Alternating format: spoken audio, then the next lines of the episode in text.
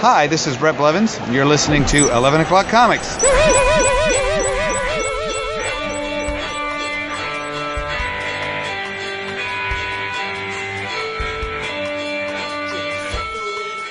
It's not even in it if you can't afford it. I just don't understand, my man. This is a, a mystery to me. Well, you're checking that ship date, right? I mean, when, when should that thing get to you? Coming Friday. All right, good. There we go. Isn't that nuts? I ordered it last night, and it's coming Friday. Well, that's good. It's the world we live in.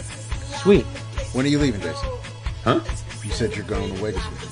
Yeah, Yeah, just the week. Just just the weekend though. Okay. I don't, I don't I don't know what time we're leaving. I think we're leaving Saturday morning, but You taking me? nope. Why? You don't. That's right. Don't even know where don't even know where we're going. Right? I'm, Oh, that's. too, I'm the too I'm too busy to pay attention to these things. Oh, wait a minute. She knows where you're going. yeah, of course. Oh yeah, yeah. Oh, see, I like the thing where you're just like, where are we going? I don't know. Let's just head out. Oh no, no. That's- we don't we don't live that life. The, the, the planning is overrated. Gotta plan. Gotta plan. What? Are you kidding me? We never would have hit Fayetteville That is true. if we planned it right. Holy shit. No, I'm saying with the fam and stuff, it's hard not to be a planner. Well, three little ones, yeah. Yeah, Not so little ones, but you know, getting bigger. This is true. and a fine woman. Three little ones and a fine woman. Exactly. Yeah, you got to She go. was looking good last night up in that concert. she, her, all, all the ladies were in their best, their Jimsons and stuff because of Coldplay. Did, did she flash her titties at the band? no, What? no, She don't do that. She on your shoulders. Nah, you're holding her son. legs. She flash her titties. Woo! look at no. me. Mrs. Come Wood. now. This is Wood tits right here. You're better than this. You're better than this. I am. You're better than this. That's funny. This, hey buddies, we're back. 11 o'clock comics, episode 487. And I'm Vince P. You are. I'm glad you're back. It's great to have you back. Um, no more chasing waterfalls. You're in home. It, it's good. It's good. I am David A. Price. What am I, lazy eye? What was the one in in the. It was left eye, lazy eye. I, Lazy eye. That's, I am very white. I am. That's what the L eye. stood for. Lazy eye. Lazy eye Lopez. Ugh. and, and I don't have a lazy eye because I'm Walter Skinner. No, oh, nice. You are not Walter Skinner, but you're Jason Wood. Was oh In the house. Oh, we're in that gray area, the limbo place where discount comic book service, dcbservice.com, the absolute best, that's dcbservice.com, does not have their list of specials up yet. So I can't tell you what you're going to save money on, but rest assured, the discounts will be both deep and plentiful. That's how we do. DCB right. Service, yes, right. DCBService.com will deliver your books right to your door for a fraction of what you will pay at brick and mortar. They are the absolute best. Don't believe me. at Rick and Morty. Right. I was just gonna say. I heard that brick and good. mortar. Brick and mortar. Just go to dcbservice.com if you're not already a subscriber. Go there and look at the amount of money you'll save. Just click on anything Marvel, DC, Oni, Dark Horse. It doesn't matter because you're going to save a lot. dcbservice.com. You- Get that list up. You, you saying "just go" sounded an awful lot like that that PSA from back in the day about the stranger danger and just just go and run and tell someone you trust. And it was it Yes. just- the way you said it, man. It's just it was all just brought those those memories. Not of me You tearing up? or being touched, but just watching that commercial. So yeah. I don't know. I don't know. Well, no. Hey, what happens at cons in the hotel room stays there. Wow, it's like Vegas. Yes. That's right. Yeah. Um, what are you Exactly like drinking, Vegas. Mr. Price? What am I? Oh, I'm kicking it off. Sure. Because you know what I'm going to say. Right. That's why That's I'm why going I'm a little first. surprised that I'm like I'm going first. This is Switching it up. This is something new. Um, I am enjoying limited release Columbia Crest Grand Estates Gold Columbia Columbia Valley. Uh, this is uh, their uh, their red wine. It's a uh, They're uh, tasty little blend. It's um doesn't linger. It, it's not. Uh, you it's have not- to let it linger. I, I know, but it well, it doesn't. It's not that I'm nasty white, though. lingery. I'm white. aftertaste. Um, yeah, I know. It's a zombie. So the, Cranberries uh, in a house. so well, no, that'll be in your drink. But the um, it's uh, it's good. It's good. I, I uh, it was it was inexpensive, and I mean, I know you get what you pay for and everything, but this is this is not too bad at all. I'm a little scared Why? because because I'm hearing bursts of barely there static on my end. But Really? we'll deal, yeah, we'll deal with it. We'll deal with it. It's just it's in the silence areas. I know I'm I'm hearing it now, but it's only because I'm speaking. But when you guys speak, I mm-hmm. don't hear it. But then I hear it when you stop speaking. I'm just a little. I'm just a little concerned. We'll see. Something is off in the matrix. Yes. Jason, what are you drinking? Well, wise ass saying I'm drinking cranberry is a lie. Over there, Because it's just wise ass. No, I'm not drinking grape. Grape seltzer would be great though. I wish they had grape seltzer. Um, I'm drinking Mandarin orange seltzer though. Canada Dry. I've been drinking a lot of black cherry seltzer with lunch at work. Love black cherry seltzer. Yeah, Have some good downstairs right now. How about you, Vince? Diet Coke. I'm slumming it. Coke, nice. That's a step. Wow. I know. Coke? I, I hate it. Yeah. That's But up. that's all we have. But you're a Pepsi house. Why do you have Diet Coke? Because the Coke was on sale and the Pepsi was not. So that's why we have it. Hilarious. That's what I'm saying. Man, Martha y'all Stewart. be, y'all be comparison shopping and shit. Martha does not buy without a coupon. So, There we go. all right. Uh, we got. How was your vacation? All right, it was all right. Halfway through, I want to come home. Really? She missed us. Yeah, yeah. Well, there's that. It's just, um, you know, not a beach person. Number one, Mm-hmm. I exhausted all. Of, I I did the the uh, yesterday's fun uh, stores. I, I hit those. I hit a couple of the curiosity shops. So everything that I could possibly be interested in was exhausted. All that was left was beach. Not a fan, and boardwalk. Also not a fan. You know. So what if? So I'm back. The kids love it though. I don't want to be. I'm not the wet blanket. I let them have their fun, and I drive. That's right. Isn't it's the same way with you guys, right? Yeah. Well, I'd like to have fun. Yeah. So comics, let's talk about them. We got a lot to cover. Comics. Comics. What You you, gonna want to talk me- about? I we we um No, now we're French. gang no we we we ganged up on a bunch of things, right? Uh, at least uh, Dap and I did. We got plastic number four here. I got baby teeth number one and two. Oh, that's you. World Jason. Reader. Did, did we? Let's let's talk about plastic while we're at it. Number four. Yes, Is number this a five four. issue mini or six? Is it wrapping up with five? I don't know, I mean, it could. but I I do know who it's written by. well, Doug you- why don't you Wagner. Write that down, yeah. and illustrated by Daniel Hillyard. Color art by someone named Laura Martin. I think she's got a future. Heard in of her. Yes.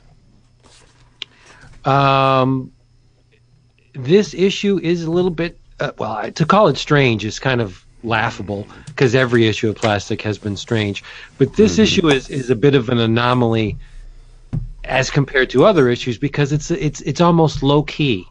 There are there is a couple murders in it, but it's not as visceral as previous issues. There seems to be a a, a low point, a lull, let's just say. Uh, Edwin sinks uh, slinks into Beliveau's cabin, kills a bunch of people, but while he's there, he finds a sizable stash of Semtex. And we all know what Semtex is, right? We do. What is it? Plastic It's- explosives. it's plastic explosives, right? Um, so he, uh, Edwin, captures Trey, Beliveau's son, and he uses the boy as leverage to get Virginia back. That's pretty much the entire issue.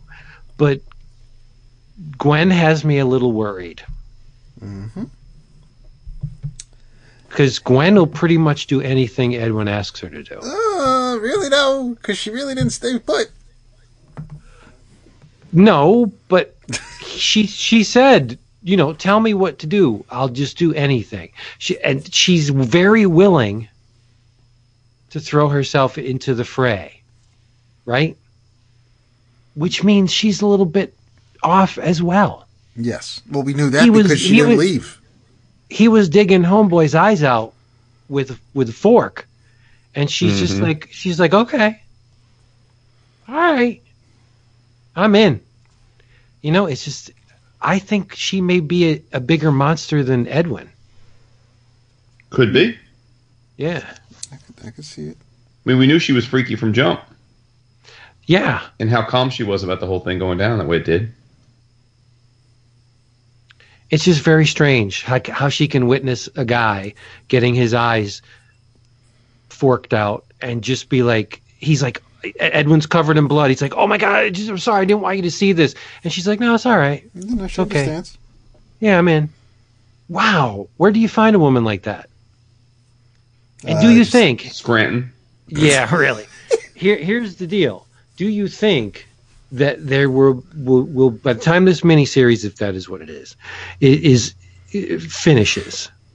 Do you think Edwin may find something more attractive about Gwen than um, his uh, his plastic I- Virginia? I have a feeling Gwen is going to um, basically Screw up. Become no, no. I think I, I have a feeling that that Gwendolyn will be basically Virginia come to life. It, it's he's going to something will either happen. I don't know. I really, I wouldn't be surprised if Virginia doesn't escape unscathed or unpopped. But I do think that the um,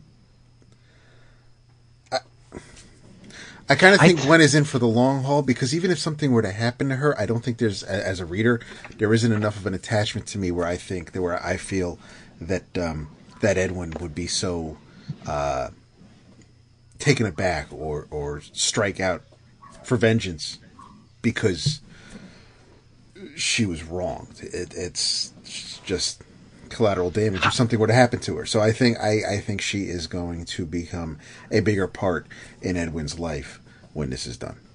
How cool would it be if she, if something like you said, something happens to Virginia, and Gwen puts Virginia's face Right. over her. That's that would be that would be That would that be would be weird, an, That's- dude. that would be an thinking of. awesome, awesome Because No, that would just be the best of both worlds for him. It's it's Yes. Virginia and she's alive. She can actually react and and interact with him, and that would be that he just he'd, he'd, he'd be three second man. He'd be done, but it would be. Um, it's almost kind of like what you want for this fucking serial killer dude. But Yeah, uh, no, I um, I he I, I thinks thought his mother's the son. That is so strange. Uh, I thought the um, I mean the art has been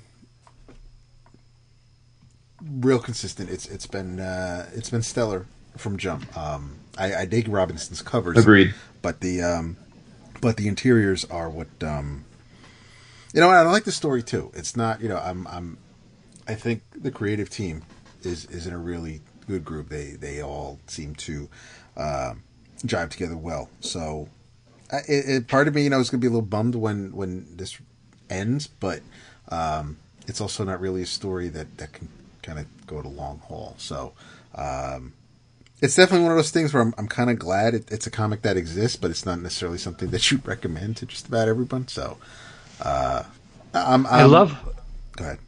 I love how Beliveau's men are all in, in denial homosexuals. Oh, absolutely. Yeah, because Yeah. they're, they're like, "Come on, you pussy! don't be a fag." You know, like, oh, are you sure you don't suck dick? It's like they're everything is. It's true. Over It's- the- they, they are. They, they, they're so frat boys. He's called queer bait. Yep. Get that sweet ass of you down. It's like Mm-hmm. they're they're all not. There's nothing wrong with being homosexual. No, but, it's still the- yes. these but, are these are men's men. These like are- right. big buff beefcake guys, and they're all they're, they they throw homosexual slurs at each other. It's just like admit it, guys. You you're all homosexuals. That's okay. well, maybe it is the six issues because it just says to be continued at the end of the fourth. So that's What do you think's going on with the? Oh, I'm sorry. No, with the with the female army. I was going to ask when. I mean, because it's if if they've been in previous issues, they've been real subtle, and and I I- just they have mostly noticed previous that- issues. I, I yes, but it's it's not. I mean, at first in this issue at the fuse box, I was trying to figure out what the hell he was jamming in Homeboy's throat, and I was like, oh okay. And then I, because he had him, he did have him in his hands in the car, but Right. I really wasn't paying that much attention. But I mean, here they're they're all set up, and I mean, I would love to know if we're going to get a set from McFarlane Toys of, of these little 150 army oh, men from the back of the comics. wouldn't that be cool? Oh, yeah. That'd be sick. But where is Edwin getting them, and what do they mean? Like, wh- where do they come from? I They're want at least. Yeah, well, I- yeah, they're made of plastic. That's awesome, but I I would like that explained to me before the end of this thing. Now I don't care what they mean, but I just want to know where he got them. right because he seems to have an endless supply of them. Right. And and uh, one of the things I forgot to mention, you people playing at home, um, the uh, local business establishments are getting tired of paying uh, uh, Yeah. protection money. So there seems to be an uprising instigated not only by Edwin, but the the, uh, the local businesses are, are just like, no, we're not doing it anymore. So things are taking a turn. And I'm trying to see if, um, yeah, it's almost like the businesses are in a very um, are in a very similar order to the way they were in the previous issue when they were looking for um, when Edwin was trying to um, find the the bait and and boathouse. Um, but did you see that one female officer in her car? The one female officer in her car. Yep, in her car, we're reading her uh, Triple X Dudes magazine, and and her hand, kind of um, maybe somewhere she- else. Sure. Yeah, of those little touches. And look They at that, all- the buttered waffle. We should have hit up a buttered waffle on the way down there. They all eat the donut. They do, they do. And he could he could give the entire police force the shits if he got to the donuts. He could really just, it's man, and my man does not forget anything. I, he's he's uh, writing little nicknames on everybody's head bag. It's it's it it really is a, Very. a, a solid little uh, uh, revenge tale. I uh, Yeah. it's it's kind of hard. I mean, we are rooting for Edwin, and, and maybe it maybe not shouldn't be, but considering the world where th- these people are in, he he is the the dude you are rooting for. So uh, Yep. it's crazy, but but in a totally good way. I, I, I like it a lot. Still, And if you haven't read any of it, you are in luck because guess what? The trade paperback collection of plastic is solicited in this month's previews. oh, I didn't even look at that yet. And what issues does it say it solicits? Collects rather. I would have to get up and go across the room and No, get my don't should do previews to find out. I'll do that while Jason talks a spell. Uh, I didn't read this issue, so I can't really speak on it. Plastic trade paperback. Um, 136 pages, collects 1 through 5. So maybe it is a 5 issue miniseries. So it's just strange that it didn't say to be concluded at the end of the four. I was I knew you were going to say that. Yeah, because most of them do. That's why. I just, I can usually, that's how I kind of tell where we're going. If, if we're, I mean, it's cool either way, but I mean, because at the last page, it's very hard for me to, to read the end of this issue and think we're getting another two issues out of this. Right. Just because of the pacing and the way the story's going, and mm-hmm. my man's bleeding out. He's wrapped up with plastic wrap of all things. So I mean, it's not. It's the day is ending for the characters in this book. So it's it. I don't. There's not enough there. I think to go two more issues in my mind. There you go. It's Jason, a, why- it's a crazy little series. I, I it's one of those ones where like I, I give I give the creator credit for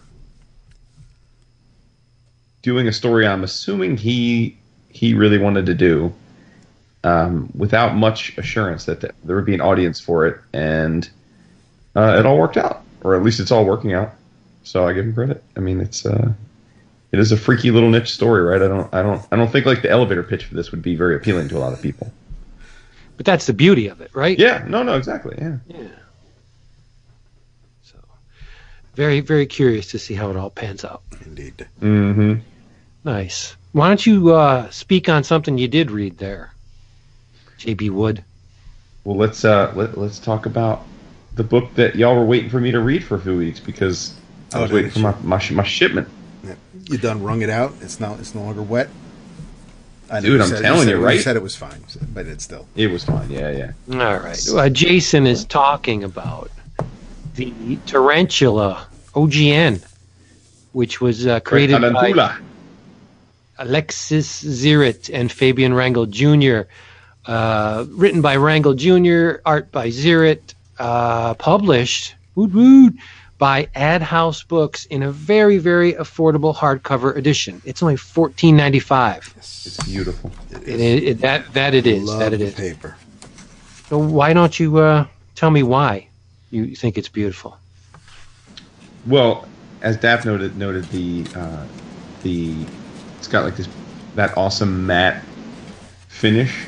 Uh, I could say it's it's not dissimilar to the way that those Marvel um, hardcover trades were they were doing them for a long time.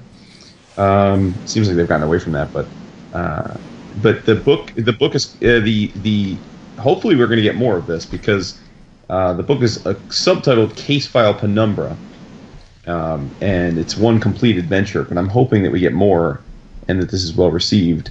Um, this is, um, how do you say, uh, the art style in this is, if you don't know Ziritt, we we talked a bit. Well, we've talked about him a lot. Uh, most recently, I, I I spoke on the the space the space riders, but Vince had spoken on it sometime before.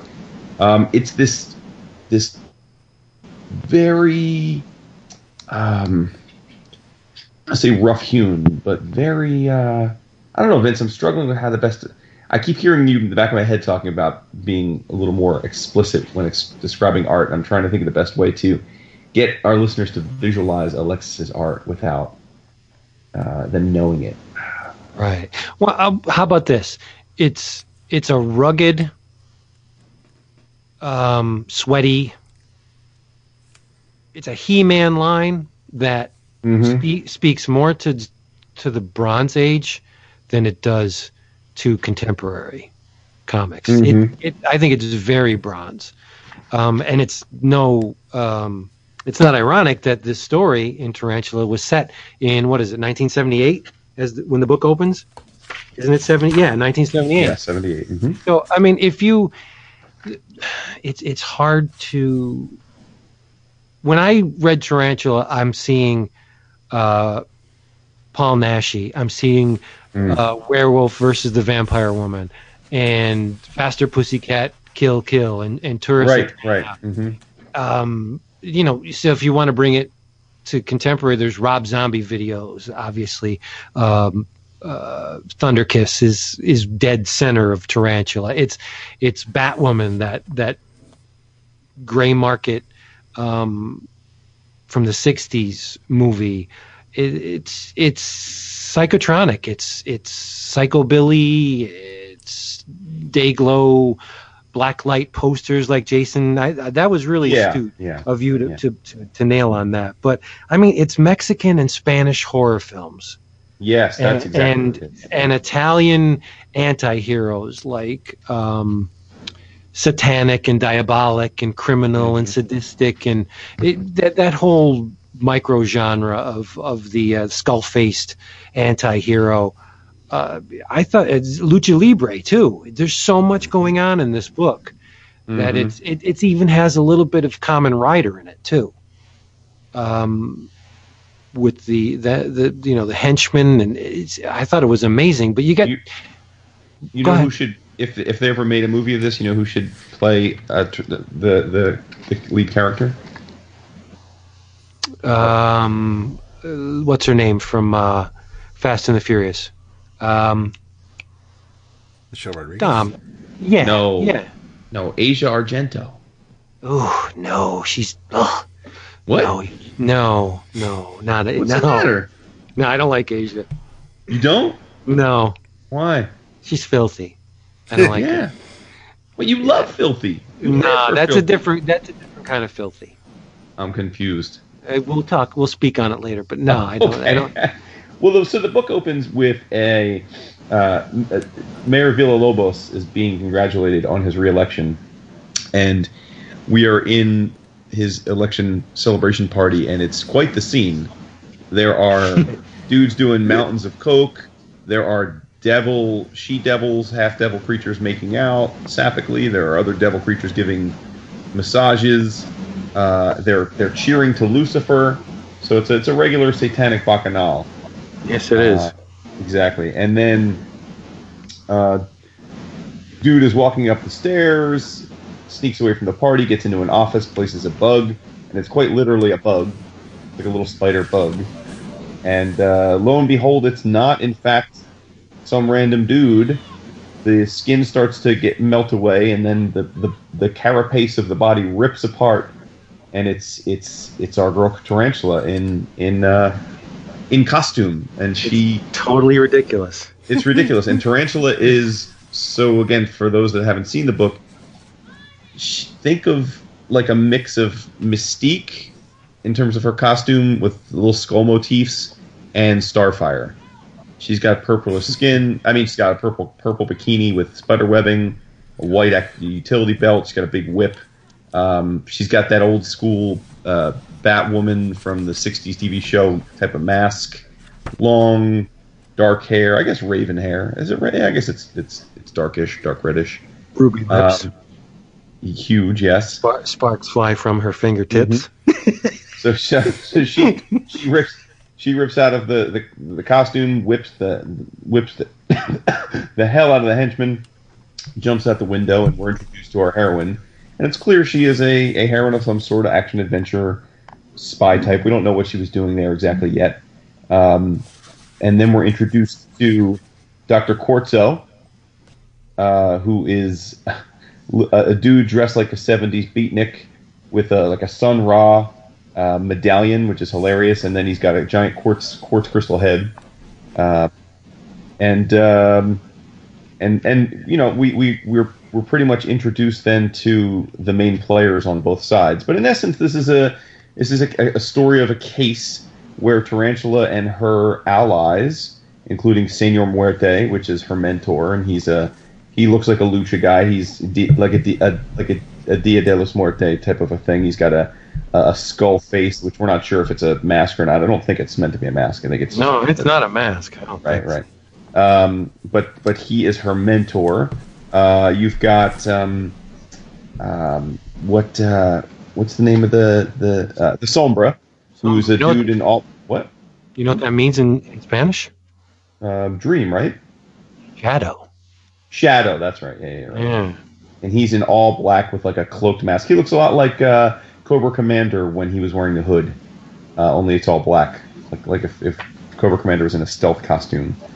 Um, and we see him in action. He's a total badass. He's he is like a James Bond. He's taking people out with a, a gun, zooming in. Um, he takes on this strange vampire chick who. Um, Isabella.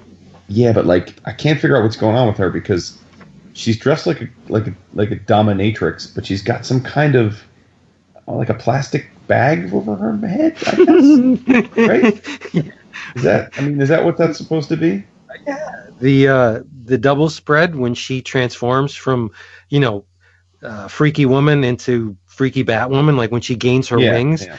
I want that. I I love that spread. Mm-hmm. It's pretty baffling. I have to And say. and Sombra gets dosed in, during the during the thick of the fight. Um, Quartzo doses Sombra, and he starts tripping. And he and Yep. he, he he he's like, I'm so stupid. I, I allowed them myself to fall for that. And he sees flaming skulls, and he's descending into this pit of weirdness. And there's there's multi-planar things coming from all sides, and you can see the flashing lights. It- It just looks like it would induce an epileptic seizure in even the most mild um, people affected by stuff like that. But then he just pops open a something and he smells and he's like, "All right, I'm better." Like the guy's got a handle on everything. yeah, he he's got a little Batman to him. Sure, That, in that yeah, yeah. He, he right exactly. He gets into this nearly untenable position, but he's still got the presence of mind to have an antidote and get back quickly to to to center.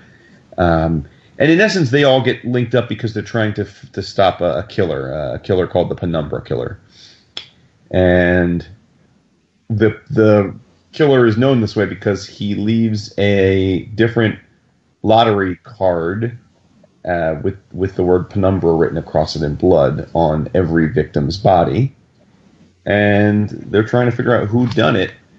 And you know, Ziritt really is at his best, I think, when he gets to do these these crazy scenes. So, like you said, the the the tripping part or the part where they're showing the uh, the satanic um, uh, people making the sacrifice for the master. You know, where they're like about to stab her, and then that page, that splash page where you've got all the the the the beasts and the pentagrams, and then the the woman's flayed body with the, the with the stab, but written in bloody giant letters. I mean, that's that's amazing stuff. I mean, that that is incredibly visceral cartooning. That uh, that is, I think, the hallmark of Ziritt's style. If you know if you know his style. Yeah, it's immediate, right? Yeah, yeah. Um, so what what uh, what you know that's chapter one is essentially all that, and then when they they cut the woman open, out comes this disgusting creature. I mean, it's just disgusting, and I think uh, done even better by the fact that the book is a fairly uh, fairly muted color scheme up until this point. Uh, and then with this beast, we see this uh, you know this multicolored, disgusting kaiju-esque creature coming out of this woman's body, which is just so nasty. Um, and then we get to chapter two. We're introduced to some more characters. Where Isabella reports back to her master, who is another vampire by the name of Doctor Mandinga. which cracks me up. I, I love it. I love it so much. Excuse me. Oh, geez. Um, and Mandinga is like a he's he's got a he, first of all he's got two um, mandrills like as his sidekicks. All badass villains have mandrels, don't they? Like, I guess I don't know about that, but um, he's wearing like a a lightning collared robe, It's almost like you'd see like I don't know, like almost like Black Lightning would wear when he's about to Yeah. like, bed. Seventies.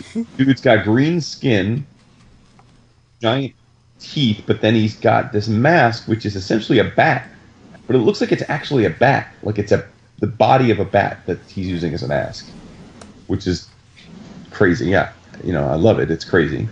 Um, and then we get back to sort of good old fashioned problem solving. The their their the crew, Tarantula and her crew, are trying to figure out uh, the who done it, putting the clues together, uh, tracking down the information, and they realize that uh, each of the bodies is being placed at a certain point. And when they start triangulating the points on the map, they realize it's forming a pentagram. And as a result of that, they're able able to then figure out where roughly the location of the next attempted murder is going to be. Uh, and they go there to intervene. And there's definitely some 60s Batman homage here because there's that one scene where she's scaling the building. Right, exactly. Classic Batman's where, where you they show you the vertical. She's literally horizontal, and and she's walking up the the, the building um, like as if it's the, the easiest thing ever. It's like she's like there's no actual leverage there. She's just scaling up the building, um, and then they all uh, show off their badass fighting skills, uh, and then they take on. Uh, they actually go to a lucha libre uh, match, and another kaiju appears of sorts. Um, and this is like again where Ziritt is at his best because you've just got this nastiness where these creatures and the heads and psychedelic colors and skin melting it's just uh, I don't know man it's uh it's it's like it would look perfect on a uh, a Santa Cruz skate deck from the 80s right like it just her like that that's what reminds me of uh, like one of those awesome skate decks that all the the cool skater dudes had back in the day um, and uh, you know, listen, this is uh, this is an, a, a classic heroic tale in the sense that uh, the good guys win. You know, the good guys eventually win. They they, they, they, they triumph over over evil, but not without some casualties and not without some foreshadowing of potential follow-on stories, including something involving the Sombra. I would love to see another book that focuses on the Sombra, uh, the Sombra as uh, as the top guy. That would be cool. we've got some dope villains. We've got uh, Ricardo Robert, uh, what is it, Ricardo Roboto? I love that. Um, each of the each of the four good guys essentially has a, a villain that they have to battle. Um, yeah, I thought this book was fantastic. It's it's just a pure celebration uh, of the id of all of these kinds of stories all mashed into one, and led and you know and, and Fabian uh, and Alexis, who are uh, often collaborators, just having fun trying to tell a story that captures a lot of different genres that appeal to them into one cohesive story. And I think they did a, I think it's a success. I think they pulled it off. Yeah, it uh, appears to have been created as a four issue miniseries. Oh, was it? And Well, it was. Well, yeah. Well, I mean, why would they? Each chapter is the size of a single issue. Well, Chris. Chris Oh, I see what you're mentioned. Um, Chris Pitzer said that uh, they want. I think that was the original pitch, and and he uh, Uh, he persuaded them to make it an OGN because it'll stand out. It won't. Um, and it won't get uh, lost in the shuffle with everything else. right. Um, smart. I think smart. I, I think it, it reads.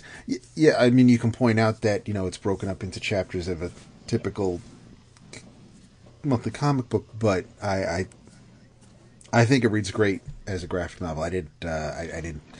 It wasn't so um, apparent, or, or at least in my face. I didn't. I wasn't counting the page breaks or anything like that. It, it had a nice flow. So even if even if it was single issues, um, it would still it would read the same. But it, I I think that uh, the fact that it's all in this nice package um, is a benefit as far as I'm concerned. But we never found out who the Penumbra killer was.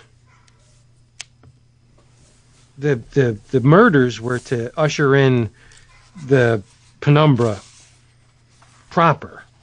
But we never found Correct. out we never found out who was doing the murders because there's there's one scene that that I, I had to look at um, I had to read more than once. It's when um, uh, the lucha luchador um, D- Detective Santos he's kneeling down by the body, and it almost looks like he's putting the card on the body. It is. It says it's in the chapter two, I believe. Right? Yeah, it's in chapter two, and he's kneeling down. It says, "Meanwhile, he's kneeling down by the body, and he's got blood on his finger, and he." It's it's outside of uh, this says Cristo Viene here, and he lo- it looks like he puts the card on the body's face. Because why would he? Why would a detective tamper with evidence?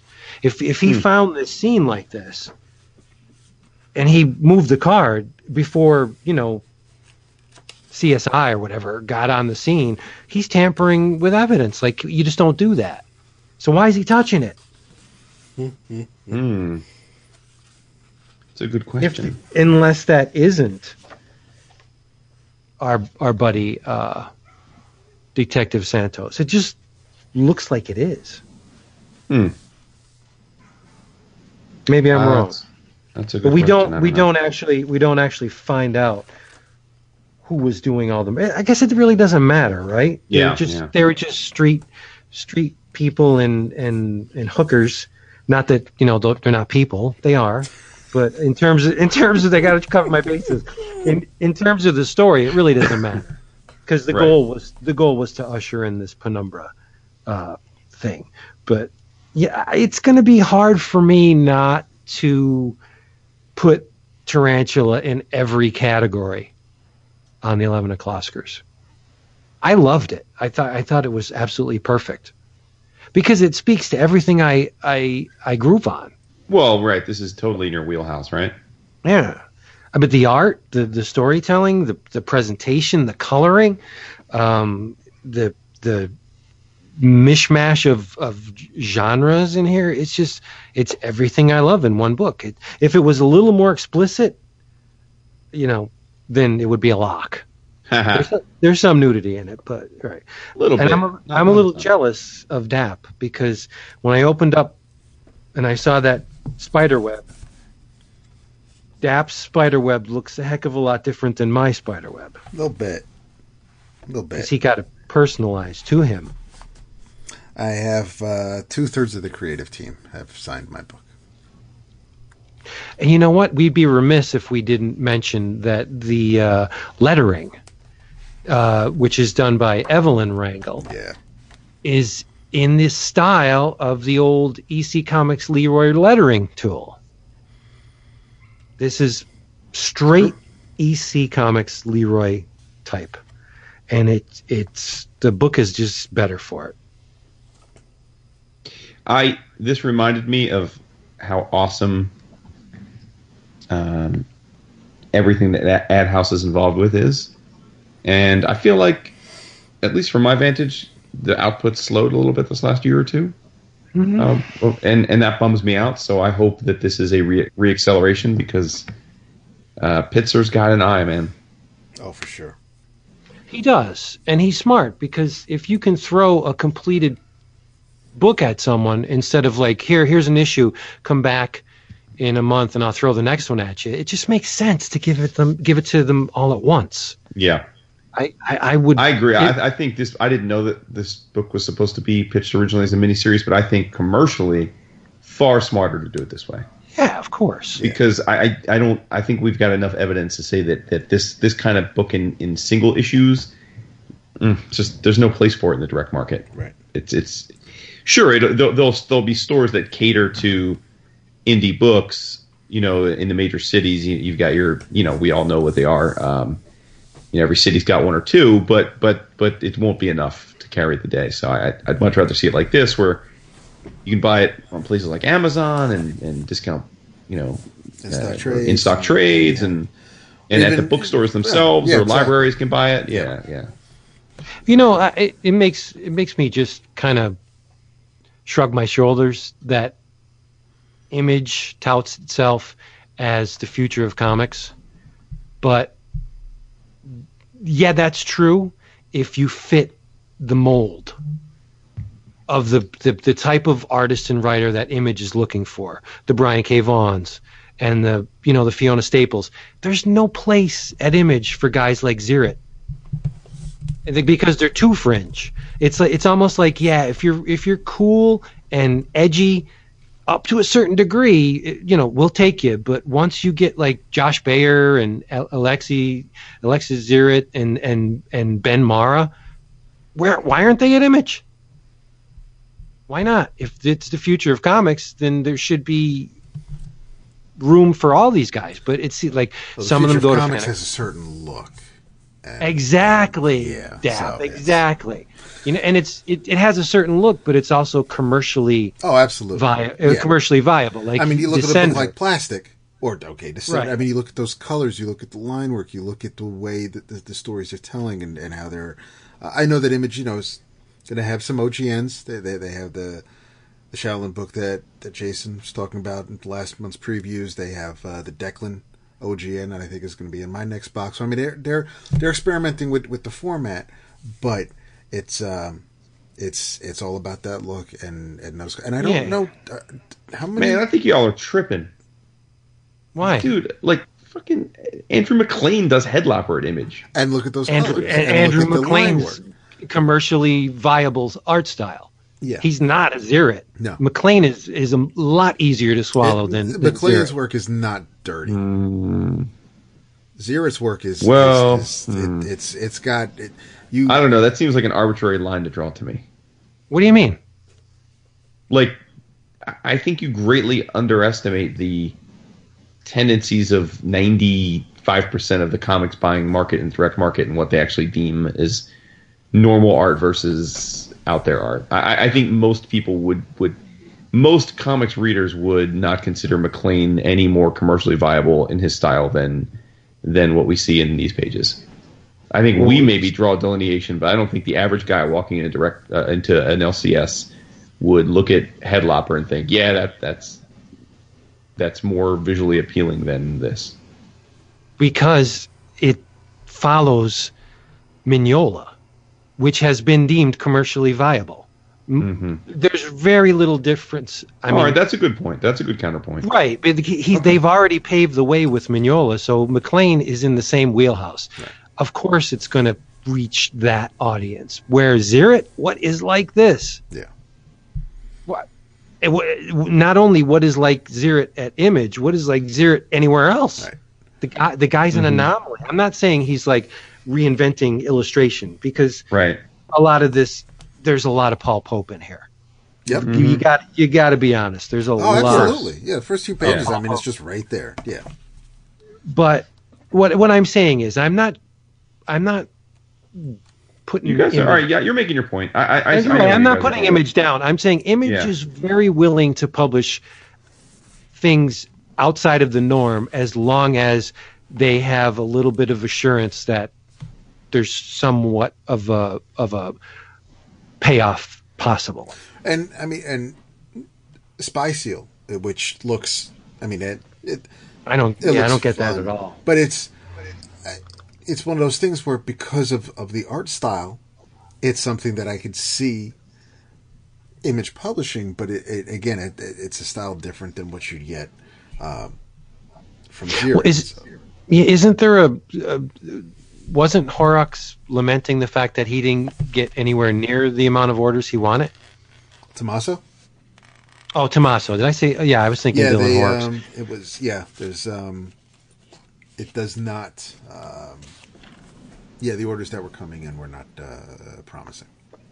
Uh, to the point where the book won't get published, or I did not read the latest um, interview or article about it, but um, wow. yeah, which is, Well, what- it's a bit of a. I mean, because I mean, it's um, You think it's was- the wrong company, wrong fit? it's possible. It is possible. I um, yeah, because we're we're occasionally surprised by things where I'll say, oh well, you know, I, I wouldn't expect this from Image. I could see this coming from you know Oni or something like that. But it, it's yeah, I think I, that. I, I I look at Tommaso's work and it just it seems like it'd be something that, Fantagraphics would publish. And Right. It, Yeah. just just just that just that vibe I get. Um, it's a uh, that kind of bums me up because it looks like he's he's got a um, it it was. It's not like it's it's the only book he's done that Image has published. So I mean, he's he's done other stories, and but this Spy Seal just looked like it was one of those things that um, it looked fun, and it looked like he it was a story that he wanted to tell after all the other stories that that, that he had done. But uh, yeah, as far as publishing Tarantula this way, it, it, who would like Jason said, getting it, it, it would be lost. I can't imagine anyone aside from Black Mask who. would- But I mean, you already get all your Ziritt stuff from Black Mask. You already, you know, you can get. Um, so even in its, I'd be worried that it would get lost there as well. But Yeah. The- no. As the boomerang comes back around, the uh, over overriding sentiment is that Chris is very smart, very canny Absolutely. publisher. Oh yeah, yeah, yeah, yeah. Yeah. For sure. Yeah. All right. I'm glad. Uh, sorry it took so long. I don't. Amazon kind of did me wrong there, but uh, I'm under the bush. yeah. But, I mean, but- it's crazy that he can afford to publish this for fourteen ninety five. Yeah. It, it- it's actually insane. And uh, let's not forget uh, Ralph Neese on uh, cover uh, color. So super. It's gonna just. I'm just gonna sweep the eleven o'clockers with that this this year. Wow. Everything, even where it doesn't fit, of course, I, I'm gonna stick so it it'll in. be your favorite collected, your favorite reprint. yes, I like it. your favorite your favorite miniseries because it was supposed to be four issues. Yeah, I get it. I get exactly. it. See, That's you're good. getting it. You're you're picking Yeah. it up, All right, here we go. my man. What else do we have to talk about here? Come on, Jason. Why do you keep? You got, you're, what, why do you keep saying "come on me"? What are you talking about? I just talked. I want to. I want to. I want to hear you talk more. I I haven't read very much, so Oh my goodness. Let me see. Um, Dap. I don't, I don't think Dap read this, but you did, Jason. I did. And um, I because you read it, I I read it, and I I took your word for it. Uh, you seem to have, en- yes, you seem to have enjoyed it. Um, I'm talking about Baby Teeth. Oh, I, yeah, I didn't read number two though. Okay. I saw that you read one and two. I I, Yeah. I didn't realize it had come out yet. I didn't. I guess I'll get it in my box on Friday. But Okay. Um, but I, yeah, I mean, we can speak on one. I, I mean, I spoke on one when it came out, but I'd love to hear your thoughts because I told you when I read it, I thought this was right up your alley. and you are absolutely correct. Boom. But it's it's up my alley because it's absurd. The the, the I think it's a it's it's a dark, absurdist, very humorous take on the uh, Antichrist. Um, created by Donny Cates and Garry Brown, written by Donny Cates, illustrated by Garry Brown. This is getting real easy this week. Uh, color art by Mark Englert. If you will remember what Jason said when he said it, uh, we have a 16 year old girl named Sadie who finds herself with child. And she tries to hide it from the world, doesn't work out so well. Um, she only told her rebel without a cause sister, Heather, who sells drugs, by the way. Um, uh, Sadie is hit with a contraction uh, that actually registers on the Richter scale. And the, the, the first issue proceeds apace. Every time she gets a contraction, um, the, the very earth shakes. Uh, the baby's born. Sadie names it Clark, not after her father, but after Superman, because Sadie is a, a, a, film fan and a, a comic reader. Um, somewhat mousy girl with the beanie, you know. She's she's in that uh, that disheveled, unkempt kind of attractive woman stage. You know, it's just the the ones that don't try, not that they have to, but they just don't try and they still look good. Those those kind of kind of women. Um, in the second issue, I'm not going to spoil it. The, the second issue is basically the baby's not eating. Won't take the bottle. Uh huh. Won't won't hook onto mom's nipples, and she's wondering why. There's other things in the second issue. Um, the the plot thickens. We'll just say that. But no, I thought it was it, it's it's very funny series to me. Most of it in the second issue, so I can't speak on it because I'll spoil it for you. Right. But it, it's just it's absurd. Who was the father? Why is this woman giving birth to the Antichrist? And uh, it's it. There seems to be a point where the realization that it is the Antichrist is is had by many people because the the world seems to be in a shambles. Mhm. So so how do we get from baby being born to you know this place is a mess. Like I, I um, it just it seems very silly. And then again, I wish you read the second issue because things happen that are even more silly. Um, the steps are taken to to eradicate the baby, and it's just ridiculous. Yeah, it's but uh, it, it's a, it's an engrossing series for me because I just I find it incredibly funny that this girl should give birth to the Antichrist, and she she even says in, in one part she's like, um, her sister Heather says, "Well, who's the father?" And Sadie says, "It's an immaculate conception. I never had sex with anyone. I'm Crazy, you know, right? I'm I'm the Dark Madonna. Like, yeah, okay. I like it a lot. I do. I just, I, I guess it's a the a, a biggest compliment I can give it to say that I don't know where it's going. Yeah, I I don't know the story behind why it took so long between issues. Oh, what do you mean? That there was a delay? I feel like- yeah, came a wasn't while it? Ago, yeah. Yeah, I mean maybe it's maybe it's supposed Maybe to be every bi-monthly. other month. Yeah. maybe it is. I mean maybe that's the case. He's got to. So, no, No, I mean, it's- Garry, he's got to give Garry's doing other time stuff, so. Uh, yeah, and maybe this is a, a a a passion project, and so Garry said, "Hey, I'll do it with you, but I need, I need, I can do it every every other month, maybe. I don't know." and Kate It would make a great Doctor TV Strange strips in. Doctor Strange. Cates is the new writer on Doctor Strange. Will be. Oh, nice. Yeah, we'll be after. Who's dr- who's drawing it? Um, Oh, um, son of a bitch. Wow, I like his wish- stuff. Yeah, you do. You would. Because Niko's drawing the current run that um, that's being written. Uh, I would have to check. I do not know off the top of my head. He's a uh, he's he's. I didn't know this. Donny Cates is now a Marvel exclusive. Oh shit! Wow. How does that work? That just means that he can't do anything for DC. He'll still get Yeah, image books. yeah, that's still basically what it means. Yeah. Yeah, Isn't that nice? that's basically what it means. Yeah, because you can still do.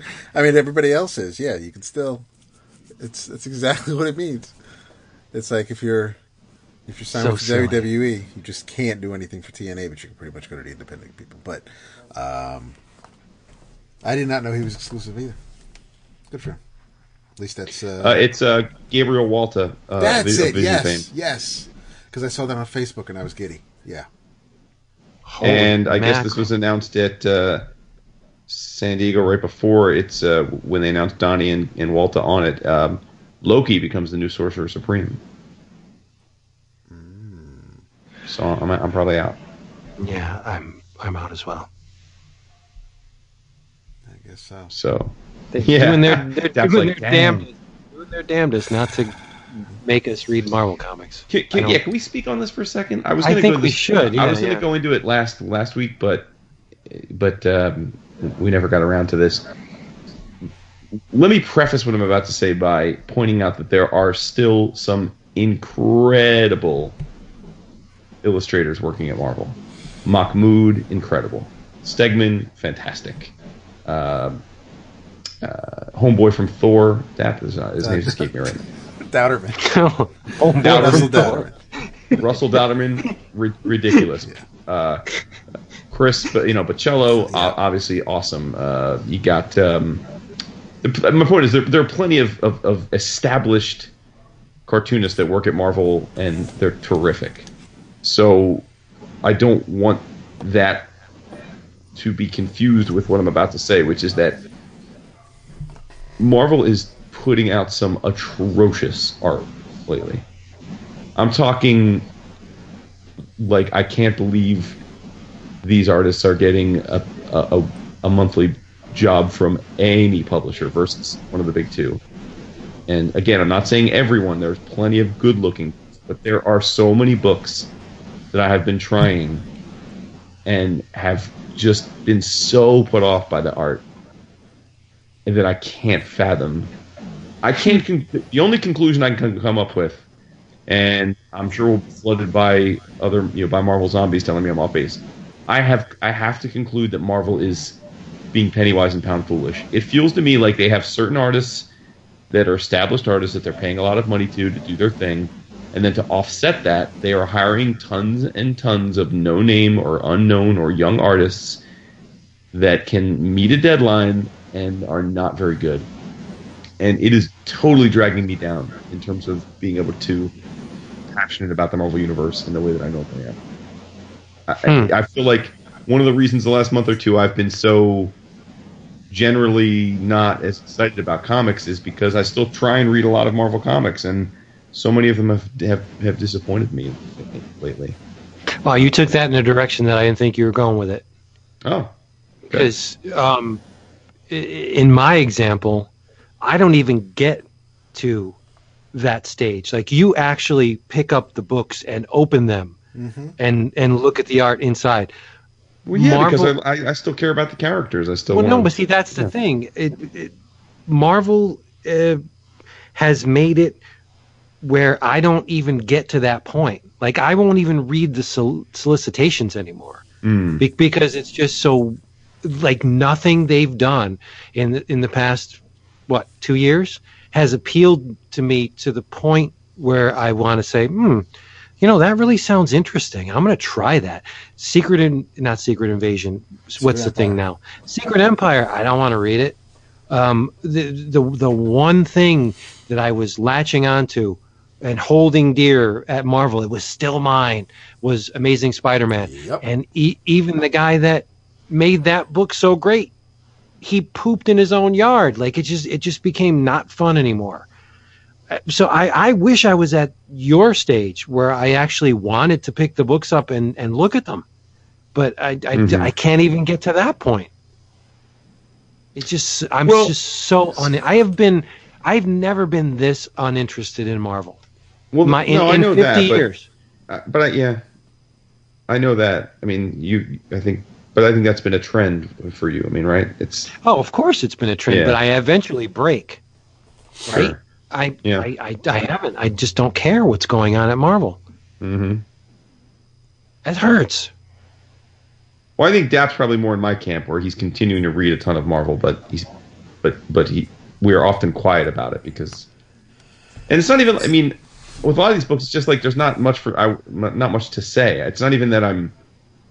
There's even a lot of books that I'm reading that I'm I don't necessarily dislike per se, but they just feel like they're going through the motions, and maybe that's because we know that there's this huge reboot, reshuffling coming, and creatively it's got to be tough for creators to be told, all right, you got six months to do this, and it's not all going to matter in six months anyway. I mean, maybe that's part of it. Maybe we as readers, because we're so close to this industry and we know there's a big reboot coming, we're ascribing less importance to these stories. Could be a combination of all those things. I don't know, but but my, no, my thing is really about the art. I think the art's just unacceptable on a lot of issues. Um, it just really is. I, I just, you know, I, I yeah, I just, I don't know. I, I don't understand. We know because we know the dudes personally and, and, and the women personally, and we see them in artist alleys, and we, there are just jaw dropping creators all around the world that are phenomenal cartoonists that are clamoring to be in this business for some reason. Yep. I honestly, I, I don't know what CB Cebulski does for Marvel anymore. I know he's long since given up being the uh, the, the main talent scout, but but take him off of whatever he's been doing and put him back on that role because CB brought in a a an entire generation of incredible artists to Marvel, and and whoever took over his job is half stepping. I don't know what that means. Doing a poor job. Okay, thank you. What do you think, Dad? You're quiet about this one. I mean, do what Um, do you think? I am. I'm. mm. I do flip through um, the occasional book. I, you know, I'm, I'm going to finish the uh, the Aaron um, Bachalo Doctor Strange. I haven't finished that yet. I was really enjoying that. There are things that I try to latch onto and and ride out and um, but they do. They, they they do make it difficult. Like vince i don't look at the previews because nine times out of ten something's going to just kind of be spoiled or i just rather um, find out as it as it happens either from you guys or through the facebook group. Um, it, the uh, i'm not worried because every every convention it's another news announcement about you know what's coming next whether it's going to be secret empire or it's going to be generations or legacy Right. i just i just just just just give me good Just- stories and, Just stop. and and i'll i'll i'll enjoy that i did um you know i'm, I'm going through marvel unlimited and and adding things to the library because okay i'll i'll, I'll go back and and finish that like the it was brought up on, on the Facebook group also the uh, the Karnak series that Warren Ellis started. The, the delays on that killed it for me. So um, Right, once right. the sixth issue is up on Marvel Unlimited, I'll just I'll shotgun all six and and catch up on that. I have put the um, some of the the clone conspiracy issues in the library to see if I want to because I it, it it hurts because it is Spider Man and I want to read the Stuart Immonen drawn issues, um, but I think I kind of have to get through the clone conspiracy so I can really enjoy it. So it, it, that, that's something in the back of my mind that I want to that I want to get to. I want to try out some of the X Men books that you've been talking about. We are currently reading. Jason and I are, are, are um, it's the only issues really of Weapon X that I've read are the um, this crossover of uh, the weapons of mutant destruction, which um, I don't know if we're really going to get into that because I. It seems like a cool enough team, but it's just that there's five, six issues seems a bit much for the storyline. Yeah, I mean, I, it, it's been on for the patrons that Dap and I share our reading lists. Dap's more consistent with it than I am, but but on our reading lists have been uh, the Weapons of Mutant Destruction mini event, which is essentially a cross between Weapon X, the new series, and totally awesome Hulk with a bookend. Um, well, I know there was an intro book that Mahmud drew. I don't know if there's an outro book. Um, offhand, I don't remember, but but in essence, it's it's a fine story. I mean, they're not breaking any new ground though. You've got Weapon X project is back. They always come back. You've got Stryker. they've got a new they got Stryker. You've got a new breed of of of um, I mean, they're not really Sentinels, but you've got a new breed of of of creature that work for Weapon X. They're they're I mean they're kind of they're they're almost I guess they're like Sentinels. I mean, basically they're they're metallic adamantium self-learning fighting bots that um, can inhabit human skin to and and they're so good at stealth that they actually they throw off even Wolverine and Sabretooth can't can't see them coming. Um, so and and they're trying to capture all of these Weapon X uh, or Weapon X related heroes because they're using their DNA to breed new new uh, soldiers.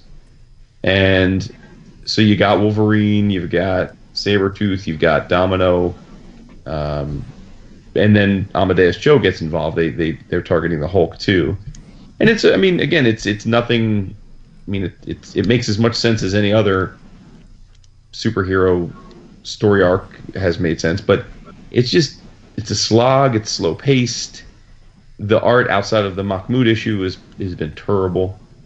Um, it just seems weird. It seems like a, an odd event Yeah. for event's sake. It's like Marvel's got this idea now, like let's take two really low selling books, and if we cross them over, that's going to help. And I, I think it just hurts because uh, like, like people have a budget, and if you're not reading the one book already, it's easier these days. People are different. Different. It used to be we we were such completists, we didn't want to stop our run. So if we saw a crossover like this, we'd buy the other issues because we damn sure weren't going to stop buying the book we already were buying. These days, it's totally different. I Oh, think yeah. that it be- I mean the behavior has been gradually changing over the last 10, 15 years, and, and it's been exacerbated by digital and exacerbated by pirating.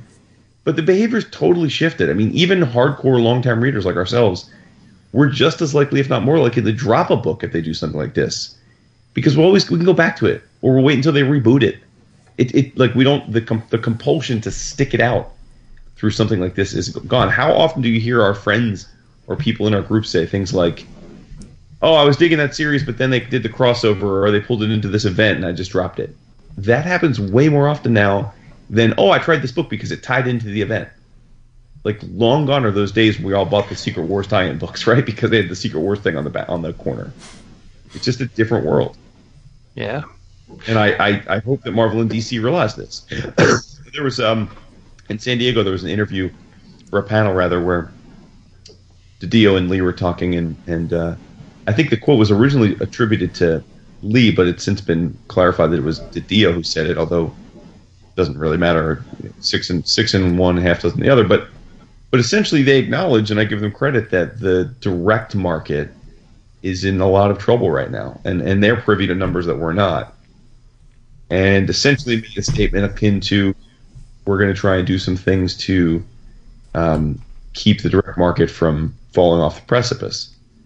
And you know, this is another we're going down a different angle, but I, I thought the the explanation for what they're planning on doing was a bunch of bullshit. Um, I, I think it's all the same. It's just you know, like like they were bragging about how they're not going to do variant covers for Dark Metal. I mean, cool, dude, but you, you're doing lenticulars for every one of your books. I mean, so it, it it's Mucksnicks. You're all you- they, they both the big both of these guys do the same things. It's just that DC did their line wide reboot 18 months ago, and so they don't feel the need to do anything drastic right now because they're still enjoying the fruits of that reboot. Marvel's about to do the reboot, and my expectation will be after they do the reboot, the sales will bounce back up temporarily, and they'll be back to the number one spot. And they'll be bragging about how they listen to their readers, and we'll rinse repeat, and then DC will have to pull shenanigans. But the point is, is you would like to think that they all just learn from the behavioral analysis. I mean, the numbers are staring them in the face.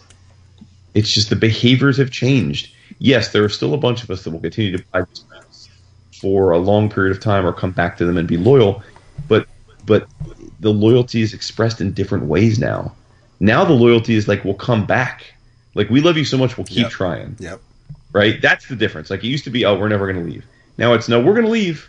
Like we're going to bounce because we're cool. We'll let you do your little little run or have your creator that's on here. We're not digging, and then we're going to be loyal to you by coming back and trying it again in six months, twelve months. This is this is how I know things turned a corner for me. Um, I look at what I order from DCBS and I go through. I usually go by my previous months or previous two months because sometimes books skip a month, especially image books, and I'll I'll add those like my Department H, my Black Hammer, and then I'll go through the DC and Marvel section. Marvel section keeps getting smaller, but the issue, I think, the title that really hammered it home was The Punisher. It would not matter who was doing it, what it was about, whether it was in the 616 or the Mac. I'd be on Punisher. Punisher book is out. I'm on it. Once Steve Dillon died, I kind of didn't care as much. And I figured, just like you said, we're always going to be able to come back.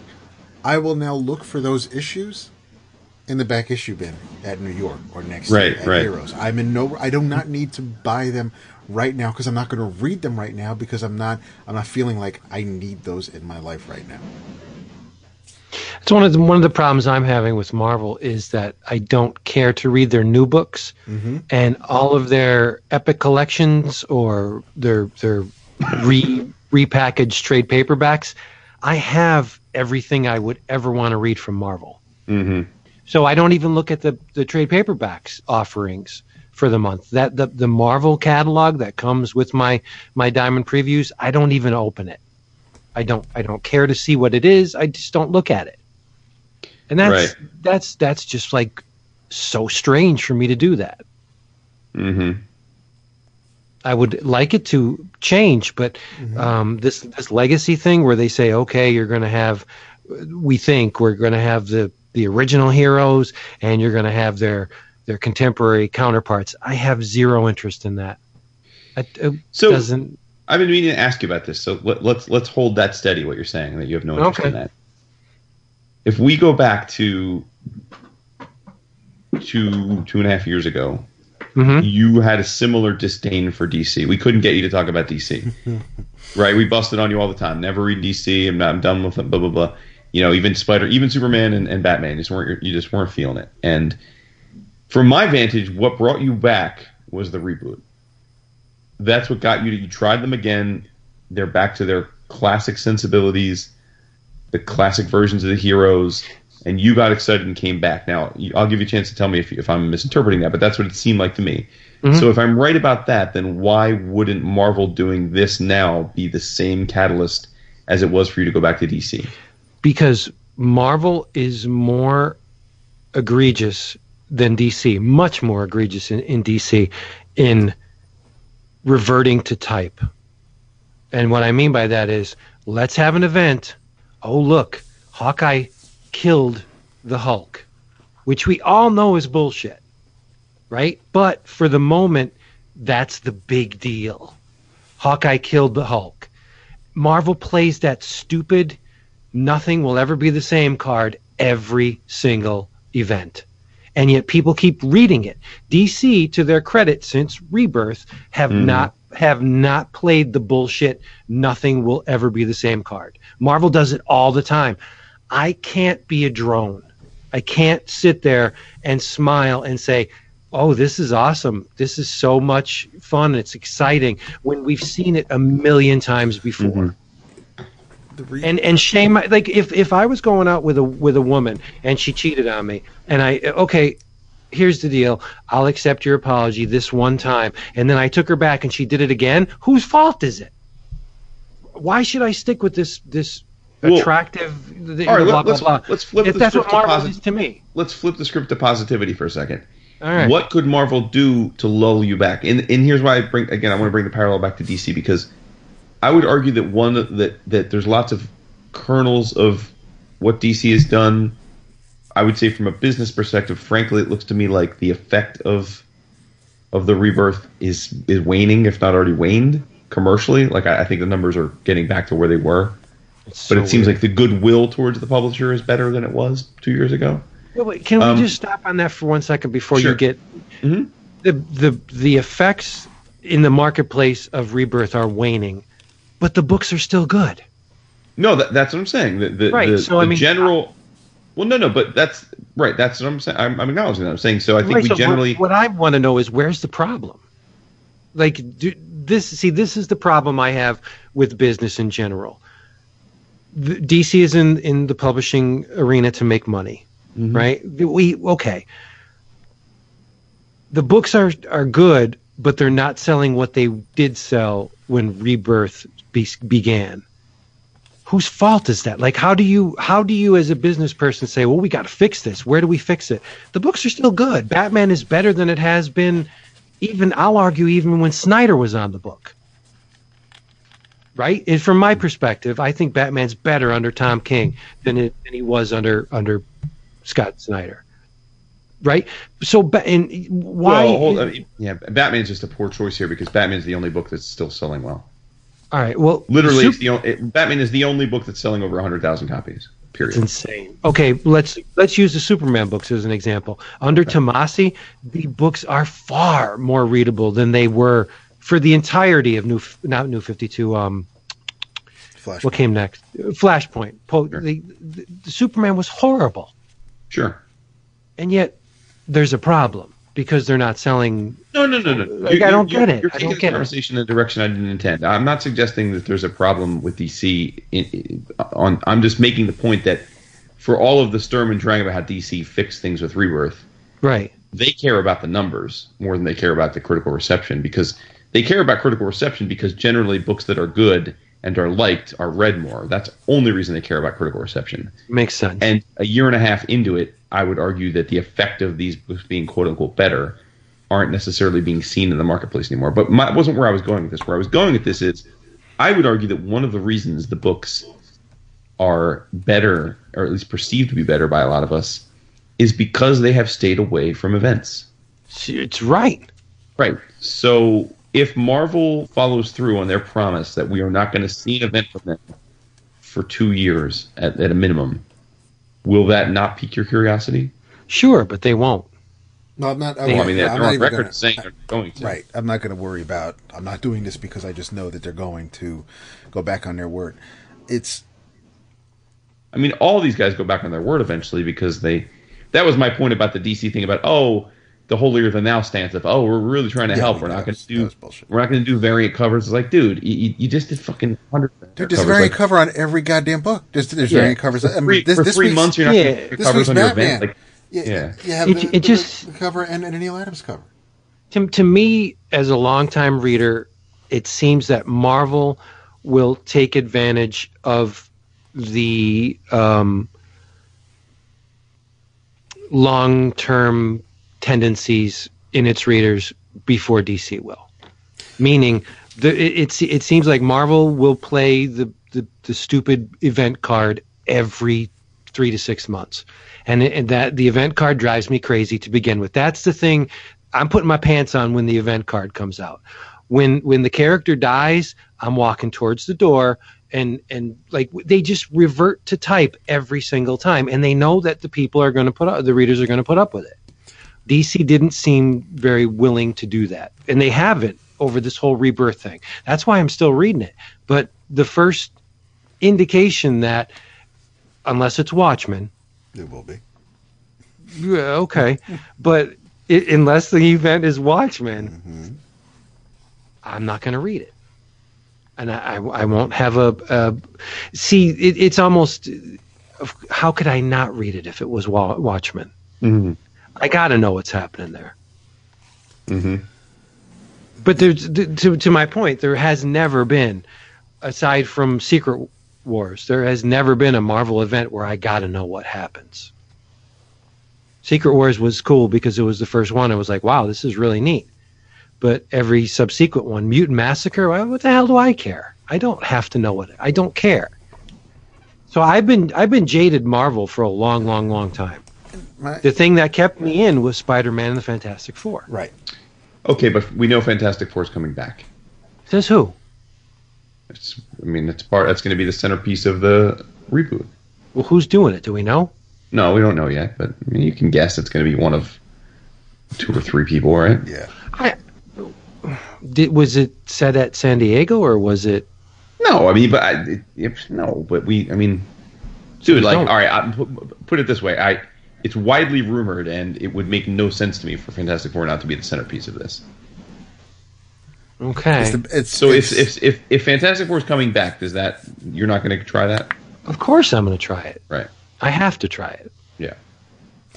Because my point is, is that Superman was. I mean, look, I don't read Superman anyway, but y'all were in, and you weren't the only ones that I, other podcasts I listened to that were in the same boat. I mean, Superman was in a way, a bad way, Horrible way. because and this gets back to what I was saying about the new loyalty is going back and trying these things again. So y'all weren't feeling the soups. Then they did the rebirth. You tried it, and then you're like, "Oh, I'm gonna try it," and then okay, great, it's good, right? And so that's what I said. I mean, if Marvel commits to the no events and they put FF back on the rightful place at the mantle and so forth, so on, you're gonna try it. Dap and I are gonna try it. It's not incomprehensible to me in the way that the cycles work. That six months from now we're going to be saying, "Oh, Marvel finally got their head out of their ass," right? I mean, that's entirely possible. Um, It's not probable, but it's possible. Mm, I mean, but I see. I don't. I don't understand. Like, not pro. See, I, I have. I struggle with your ability to act as though Marvel and DC are different entities. They are exact. They they behave in exactly the same way. The only reason it's different is the shifting of the time. Sometimes Marvel's more egregious when they're desperate. Sometimes DC's more egregious. I think they behave commercially in identical ways. I just don't like being taken advantage of. When you when you belittle my intelligence with the death of a major character, I'm out. I'm out. It's it's it's it's the oldest trick in the book. It it holds no gravitas, like you say. It it it's actually um, an insult to me. Yeah, I'm, I'm with you there. I'm not. You insult I'm my definitely with you intelligence, and I'm not gonna I'm not gonna call you friend. I'm not. I'm just not mm-hmm. doing it. And that's they they they just keep doing this over and over and over. And I just, I, dude, I'll be 52 in in two days. Yeah, you will. I can't. I just cannot play this anymore. And we don't play that. No. Uh, it's. Two I days? think Tuesday, Friday, Saturday, three days. Yeah. Two days by the time people hear this. Yeah, three days. Um, I know that you know we've, especially Vince and I, have been hard on on Superman because we wanted a Superman that that, that we could read again, and we got it, yay! But Did you notice though? We haven't been bringing it up. well, Yeah. I've been I've been You've been. I've been slugging waiting it for out. you Yeah. because Catch up, because I'm waiting. I'm for- behind. I know, and I'm and and I'm waiting for you because I'm. This is one thing I want to bring. I want to ask you about. So I'm just. Well, next week I'm going to talk on speak on some Superman. I'll say the Um, not next week. Week after. Okay. I am. I think I'm harder on Marvel. In my mind, um, and maybe the legacy thing will help and and put me in a better mood, but I'm fine with DC because DC has a history of rebooting their characters. They had Earth 1, they had Earth 2. You had different versions of the same character. So it wasn't the same character I may have been growing up reading. It was just it was it was just that version, and and um that's that works for me when I think about DC. With Marvel, there's only been one Peter Parker Spider Man. has only been one Fantastic Four family. There's I mean yes, you had the Ultimate Comics later on, but eventually I mean reading all that during the six one six there's just one version of these characters. And now, after the Hickman Secret Wars, it was I, I'm not sure what's what, and, and and it's worse than you know DC's one year later after Infinite Crisis. It's just I'm, it's it's a bit of a mess. I'm not sure where anybody is, and then we have something like like this new and improved and, and well-to-do Peter Parker that that completely throws things in in a tizzy for me. It's just I so I don't want the the tricks and the gimmicks for Marvel with their characters. I just want the, the characters that I'm familiar with because they've been there. I mean, yes, they it's Tony Stark was now not injured in the Vietnam War. It was something a little bit more recent, so the timeline can fluctuate, but they're still the same it was still that Peter Parker was bitten by that spider on the school trip, and and it's there, there's the consistency there with the characters with, with, with their base, and that's I'm not getting that right now, which is why it's fairly easy for me to just kind of walk away until they, in air quotes, fix their shit or or reshuffle the deck chairs, whatever you want to say. I just I need I need to be I need to know who these characters are. There's no familiarity with me and them right now, and, and but I think it's it's easier to forgive Marvel for the modern retcons, like Tony Stark being injured. Right, it's, it's a sliding timeline. That, that, fine. That's fine. Yes, because as, as long as it's as long as but it's still Tony he was getting injured, injured, some kind and, of skirmish. Right. Then doesn't matter if it's you know it's Vietnam, World War One. Right, right. Tony Stark, uh, Iron Man is not the Shadow. You can put Iron mm-hmm. Man in any era, and he would work. Right. Whereas you take the Shadow out of the 30s, it just falls apart. Right. Unless it's with Batman, but um, the, the, same thing with like Doc Savage and all the pulp characters. That th- those they fit in a in a certain time period.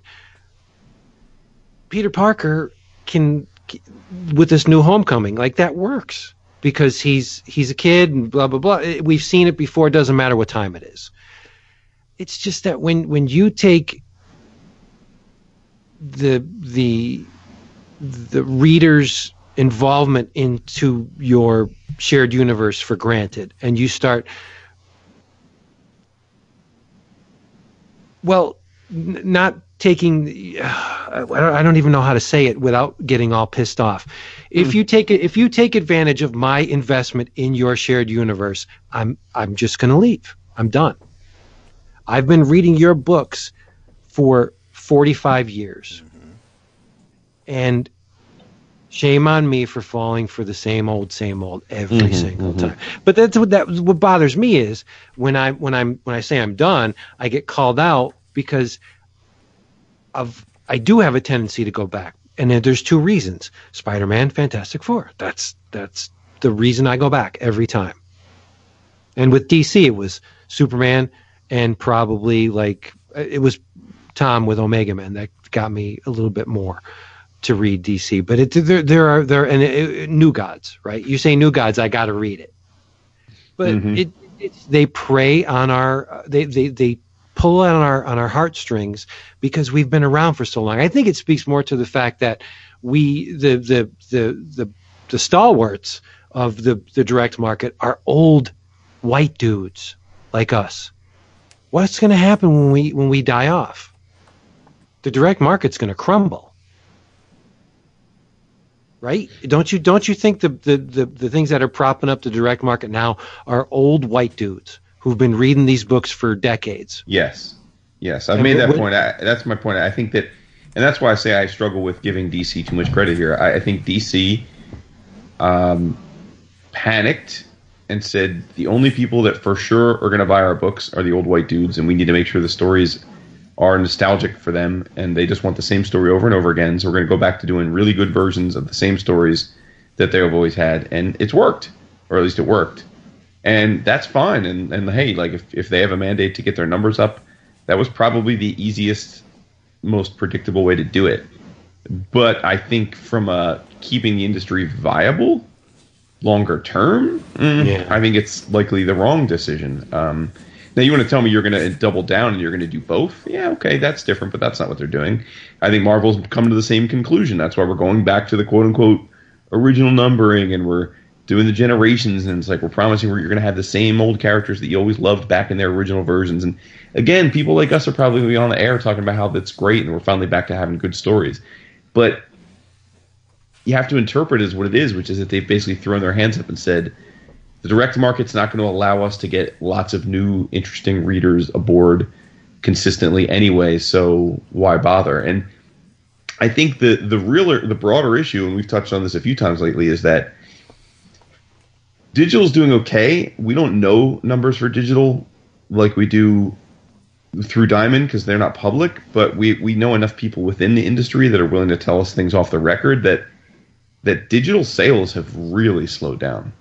They're growing still, but but the but the rate of growth for digital is far slower than I think most people at home would be believing. Um, it's it's you know it's it's not a brand new channel at this point that's just growing by leaps and bounds and replacing the old channel. So that to me is is super odd because I while every other type of entertainment is is dying the traditional version, it's being replaced quite rapidly by digital. And so I only can conclude that that what's actually broken is not the interest in digital comics.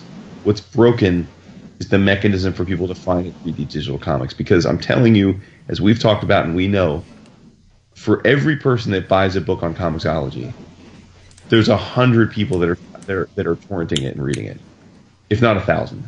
Yep. These books are being read by lots of people.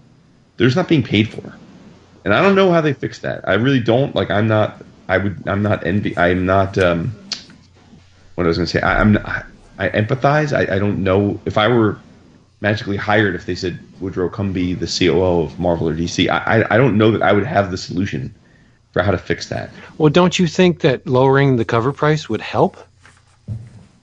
No. Free is still free. If it's if it's the click of a button for people to get a free thing, the, no, what's it matter if it's a dollar or ten dollars?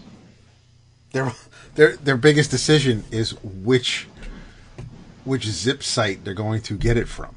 And it's not even. Yeah, I mean, honestly, the only decision I see being made is people torrent everything, and then they they just decide what they're going to bother reading. Right? Like, they, like the only it's not a question of what should I go get. It's what should I read now that I've got it all. And So the the- numbers are there, and we you know we had a great discussion on our Facebook group where we brought this up, and a couple guys started throwing out some pretty cool uh, analysis that they've done by looking at uh, Google query rates and how often things are searched for, and you know the, you go and look at the search rates for Marvel and DC torrents or downloads or or or digital copies, and, and I mean we're talking millions and millions of hits each week. So you right? don't And think that are selling ten thousand copies in the in the stores. So you don't think amiss. that making it attractive to the to the consumer to the point where it's easier just to pay for it than it is to steal it? I think that would affect a small group of people that are our generation who still who take the stance of oh I only download it because it's the easiest way to get it if they made it easy and affordable I wouldn't I wouldn't steal it and I think there's a group of that sure and maybe since we're talking about tens of thousands of sales that might help but dude I think it's a new paradigm of people believing that content should be free Yep. Especially if it's digital content. and it's yeah, it's no, that's what I'm saying, and, and that goes to movies and TV and sports. I I, I know people. I was uh, I was at a place. I'm not going to blow them up, but I was at someone's house um, last weekend, and they use a some kind of digital torrent site to watch sports from all over the country, just live sports. Just it's another app they just use, and it's you know, I mean, it's it's just a it's a cultural moray, and the problem is that comics are the easiest thing on the earth to torrent because they're small files, right? They're small digital visual files. They're not hard to. They're easy to pass through. They're quick. So I don't know how they fix that. I really don't. I, I'm not sure. Because the new readers we keep talking about wanting to get are also the people that are into torrenting or into downloading, right? They're they're they're young people that, that think content should be free. So I don't know how you get them to pay for stuff that they've spent their childhoods reading for free. So for Marvel and DC, it, it, it would only apply to those two. I guess that the the losses they incur on the digital books are acceptable.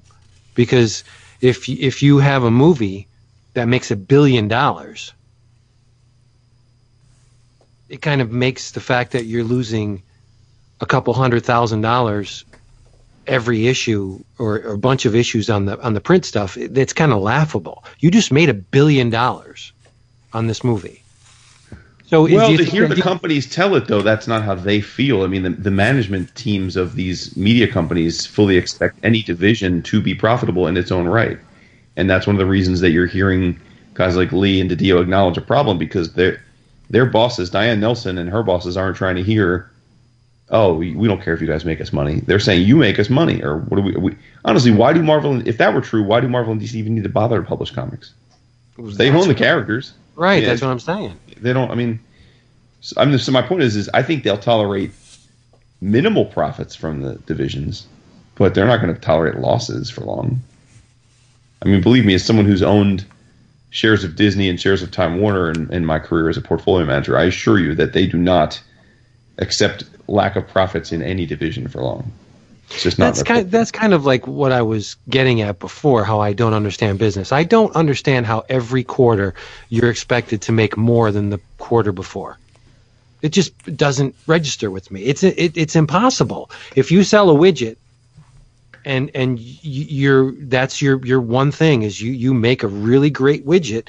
You sold a million widgets this quarter. La- the next quarter you sold nine hundred thousand widgets yet you still made money, but you sold less. Why is that a bad thing? It's just this this constant need to to to eclipse the quarter before. It's it's unnatural. There, you're, you're, there's going to be a quarter where you're not going to do it. I know I'm, I'm I'm speaking like someone who has no conception of, of business, and I don't. I just don't understand how can it can be accepted or expected to do better every quarter. You got to do better than the last one, but we it's it's unrealistic. It is unrealistic, but it's the nature of capitalism. I mean, that's the whole world. I mean, if the if the world's economies don't do better every year on year, we're in a recession and people lose their jobs and people. I mean, that's the that's the great scheme of the financial world, which is that it's always been about growth, right? I mean, so that I mean yeah. that's that's just the nature of capitalism. I mean, it's unnatural. Um, it's weird. but but but neither here nor there. The point is is that the publishing companies are expected to turn a profit. Right, right. So I don't know, brother. We went down um, a rabbit here. I, I, I don't. We, we did. I, we yeah. did, but I mean, I, I want to talk about great comics, and yeah. I read twenty of them. You did. That's great.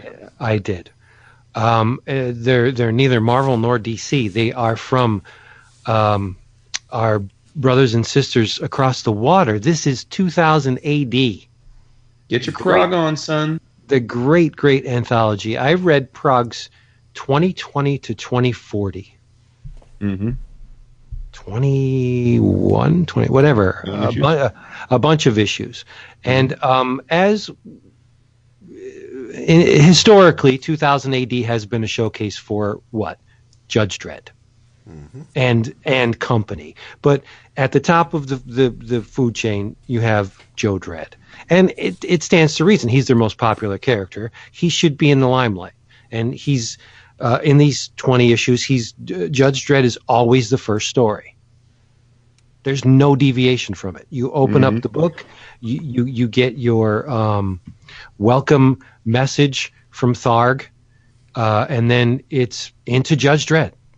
That's that's very comforting to me to know that Judge Dredd will always be the headliner in 2000 AD because uh, as far as as long as I've been reading the book, Dredd is the showcase. He may not be on the cover of every issue, but but Dredd is the the feature story, and that just makes me feel good.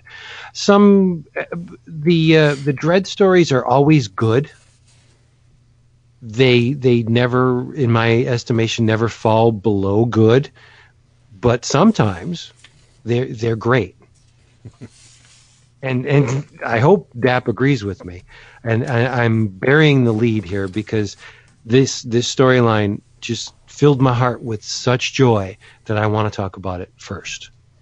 Which one? It, it is it is called Harvey, and it appeared in Prog 2024 to 2029, written by John Wagner, who co-created Judge Dredd yes. with uh, Mr. Ezquerra and uh, illustrated by the amazing John McCrea.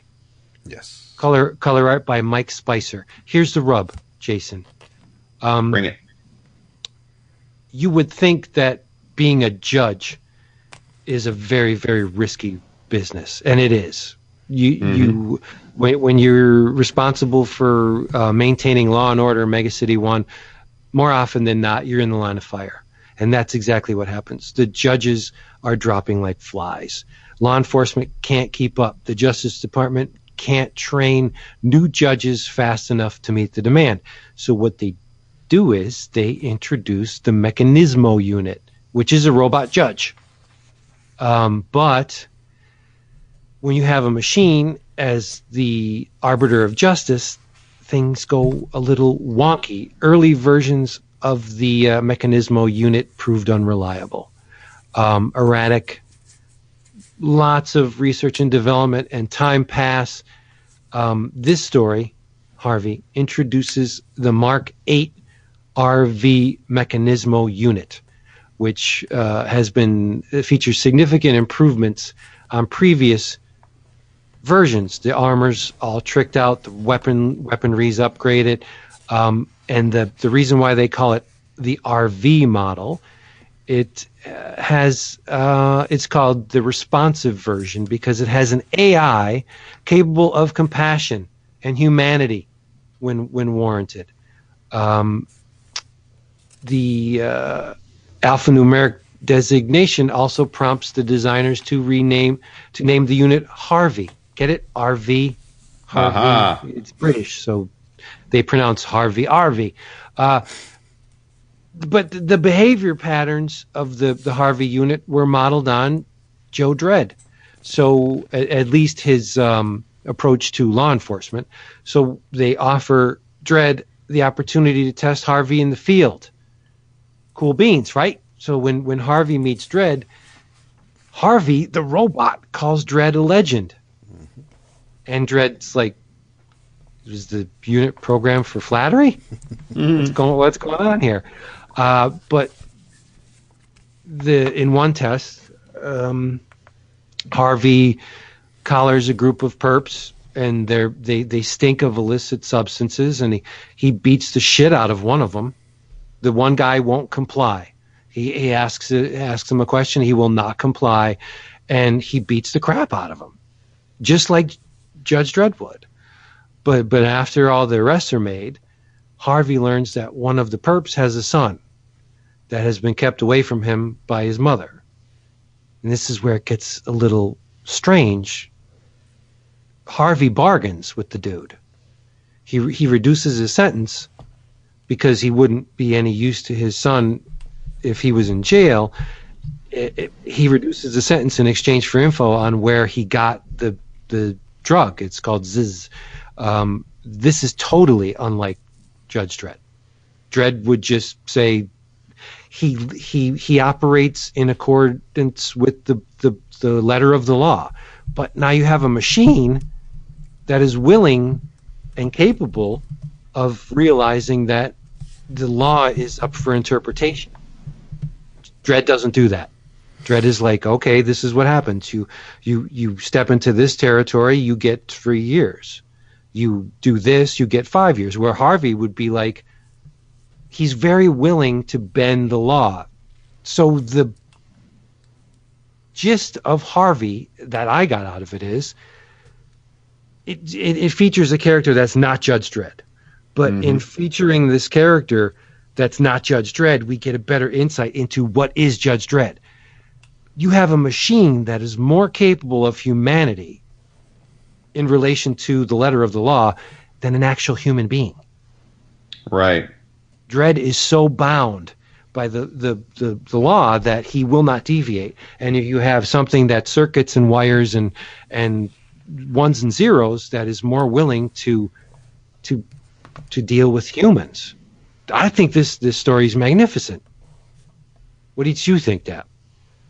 I thought it was fantastic. I um, Right. I, I thought that uh, it emphasizes that Joe might be a bit of a relic. He's got his ways, and and it's Yeah. definitely um, a way that works, and he knows the system, and he's very strict. But uh, it, during the the testing stage, um, his evaluation is going to matter to those in charge as far as whether or not they're going to um, continue rolling out the robots. And Yeah. Judge Hands, go ahead. No, no, no, no. Go. Judge hands in his evaluation, and while found Harvey to be a very competent judge, um, and may have showed a bit more compassion than Joe definitely would have. oh, for, for sure. Yeah. Still within um, the the bounds of, of the law, and more so than than probably any other human rookie would, because a human rookie would probably just want to uh, impress Dredd and and uh, live up to that Legends uh, output. But um, when Johan's in his evaluation, uh, they're it's it's not uh, they're not following his recommendation 100% and and that uh, which I'm glad to see that that wasn't the end of of the story because uh, or for this particular arc because you you you see um, it's nice that Joe Dredd doesn't have the final say and and it's the end of the story we got the um, they were able to offer a counterpoint and then you get to see of course uh, what happens when things go a little um, little awry, and and it's, but It, it, it's insane to me that that he would fail Harvey. It just doesn't make sense. The the, the robot acted in every instance the way he should have. he should have, but not the way because Right, and of the law that Joe. Dredd's just being a dick. Absolutely. He's just he's, He's- just being a dick. he's an antique, and he's got his. it- Yeah. he's just it's it's like. It, it's like your grandfather who says the n word. It's like you know. It's just like, dude, we're, we're, we're past that shit, and like you know, But it- you it- need yeah, to it's so evolve. frustrating. It's funny how Joe, the robot, is more evolved than Joe Dredd, and, and It's what I'm saying. just- yeah, and it just it, it hurts a little bit because you kind of don't want because especially after I read um, Dredd, Predator, Aliens, it's you know that that's still the Judge Dredd that I remember reading over the years. Same thing, you know. I love Judge Dredd, right? We we both do. I think even even Jason likes it to a certain extent. But it and it it's it when it when it's just Joe Dredd in his in his Mega City One environment, it, it works and it, it has worked for for decades. But it's when you sh- when you counterpoint Dredd's behavior with something that like this, then you realize that the dude is he's like you said, he's a T Rex. Mm-hmm. And and it's frustrating because I wouldn't want to read stories featuring a person that's unwilling to change. But I do because they don't you you don't realize that because they they don't shove it in your face like they did in this this this arc. Dredd's a pain in the ass in this arc Oh yes. but he's proven right to, to a certain extent because when, um, regardless of his failing grade for the Harvey units, they release them into the wild anyway, and that's when things go awry. But not with Harvey. It's very important. It's like RoboCop. There's something about this one Harvey unit that is the anomaly, and the other ones aren't like him. Right.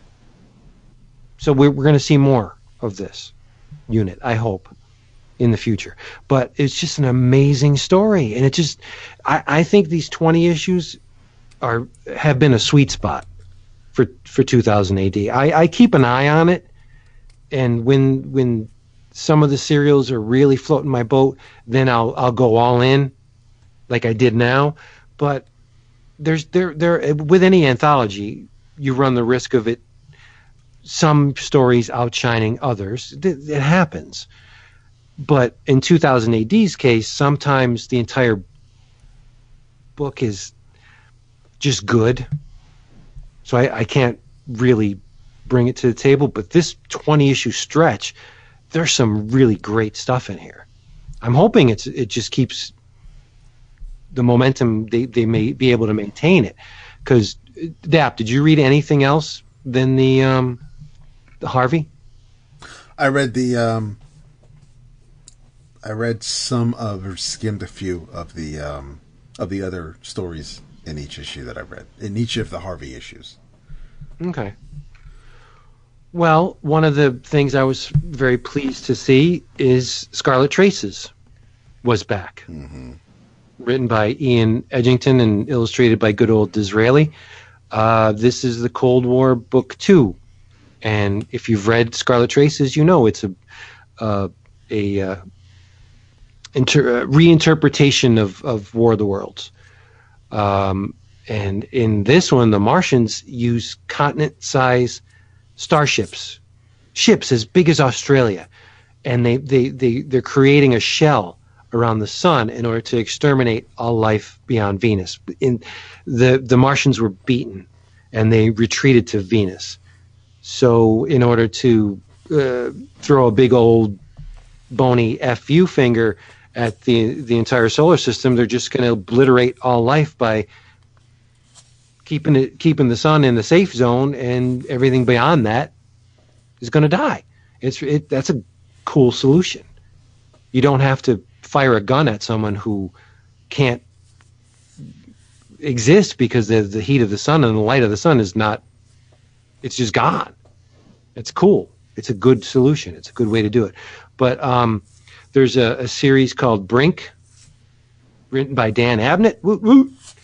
Um, it's about a uh, humanity has moved off the planet we we now live in in space stations and something goes very, very awry on this uh, space habitat called Galena. And it may be a cult, it may not be a cult, and someone's brought in to uh, to figure out what's going on. It's a great. It's very dry. It's very British, Yeah. but I, I was captivated by it because it's it's a mystery. What? But it's set on a space station. So like, you know, it's not Saturn three. Some of the um, I didn't dislike the art style, but some of the art from um, Culbard was a little inconsistent here and there. It's very it's very it's very cold. Oh, absolutely. It- but it's it fitting, which is uh, yeah, it- Yeah, yeah, yeah. It's, it's fine that it's cold. Right.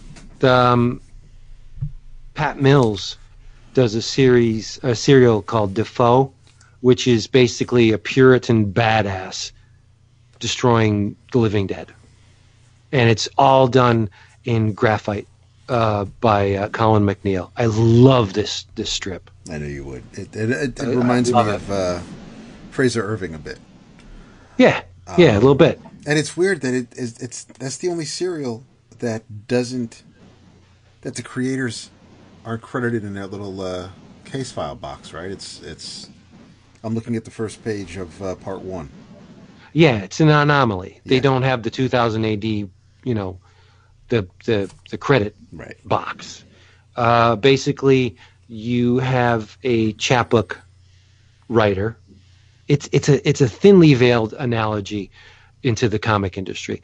You you have a, a failed chapbook writer who uses a book of dark magic to inflict revenge on the publishers that spurned him. That's basically the story.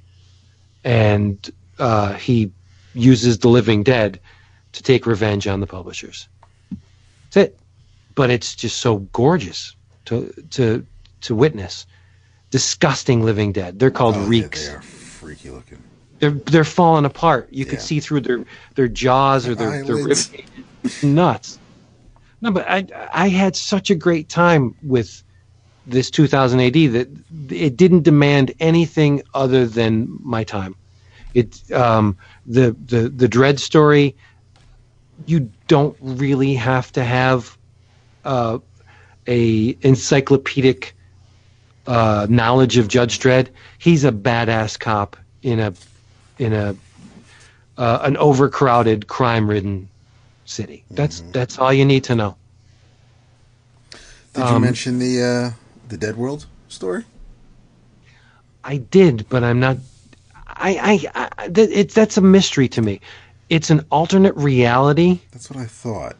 It's an alternate reality where Judge Death is the chief judge. And Judge Fairfax was trained by him.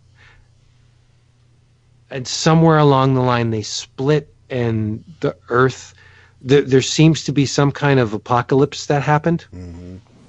And people are sick and dying, and uh, it's, it's the, the, the great dark judges but in a in a, a an alternate dimension. I, I, I, I wasn't with it from the beginning, so I'm a little shaky on the premise, but Dave Kendall's art is just astounding. Fully painted, beautiful. Um,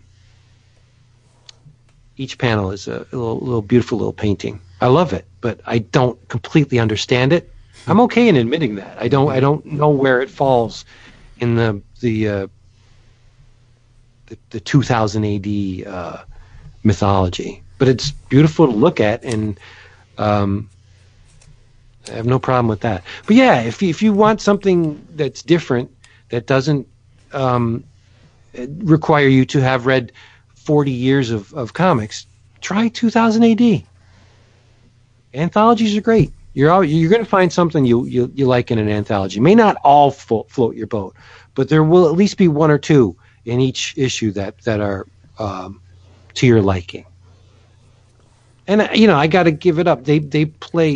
I was harping on Image for keeping uh, a house, trying to keep a, a house commercial house style.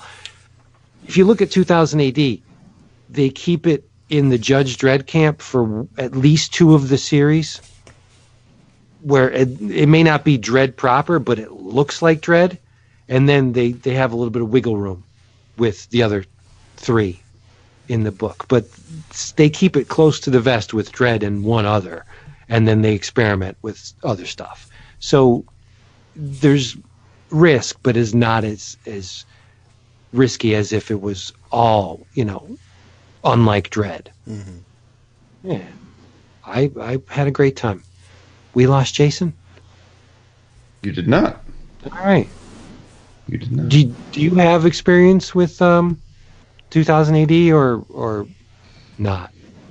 Well, just um, just two or three years ago, when um, when some of our buddies sent sent us a bunch, I, I we talked about and read a bunch, but Right. I haven't admittedly kept up with it. So it's not that it wasn't good. I it just uh, I don't know. It, it's never. It's always in the periphery, and I never think to prioritize it. But but I I don't think it's for lack of. I suspect if I prioritized it, I would really enjoy it, but I I, just don't. Uh, I don't know. It's it's a, it's a white space. And they've never renumbered. 2040 issues, and they've never pressed the reset button. Mm-hmm. That's that's a feat. That is pretty cool. I don't think there's a uh, a book currently published by any other publisher that's reached 2,000 issues. Mm-hmm. I, I may be wrong, but Even manga. uh, I don't know. Yeah, I, I can't say.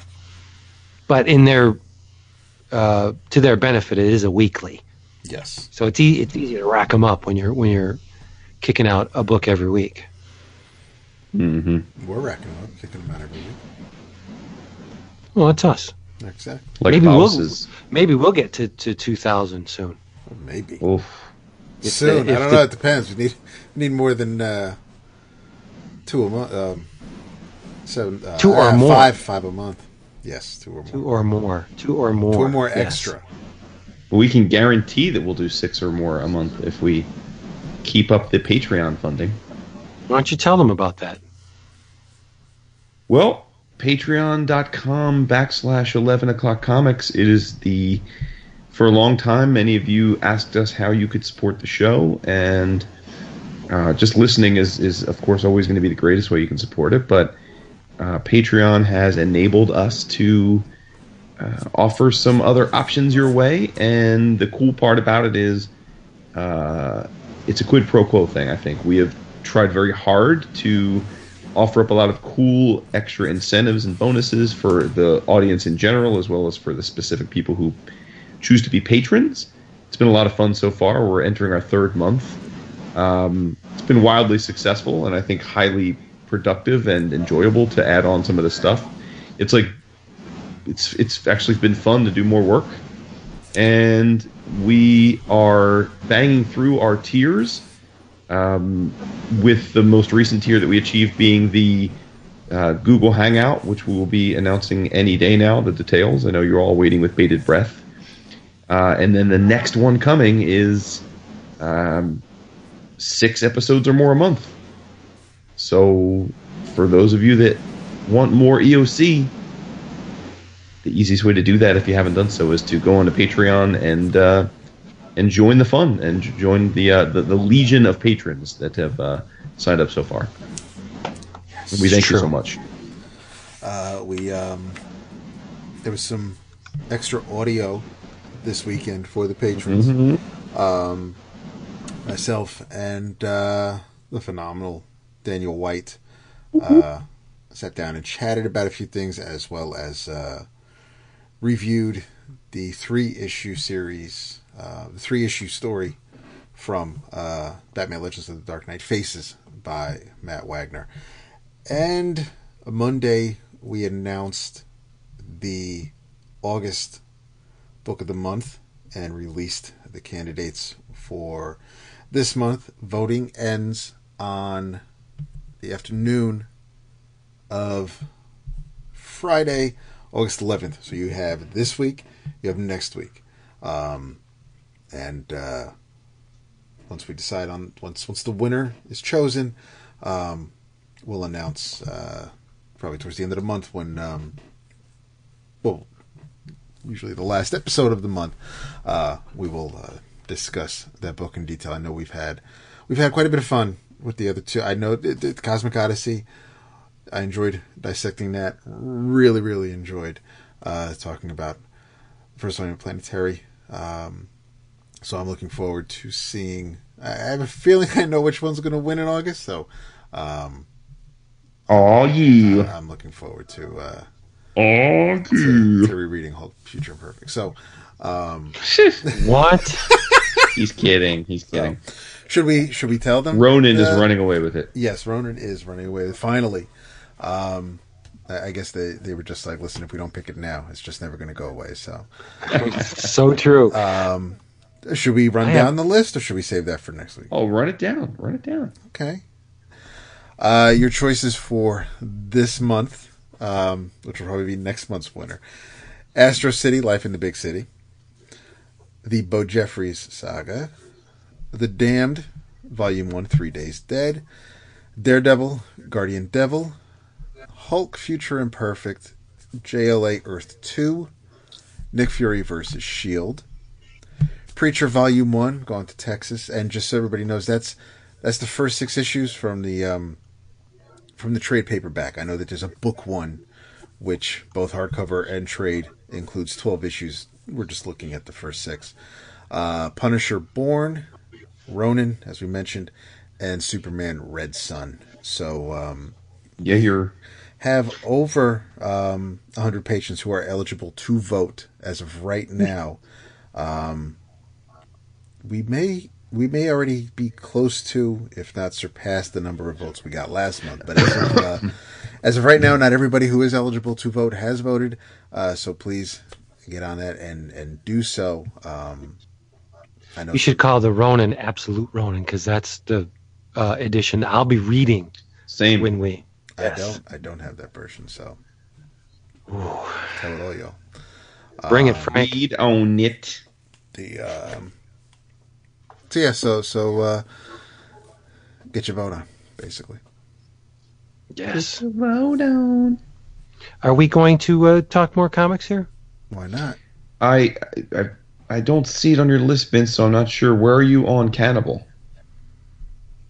Oh. Last one I read was five.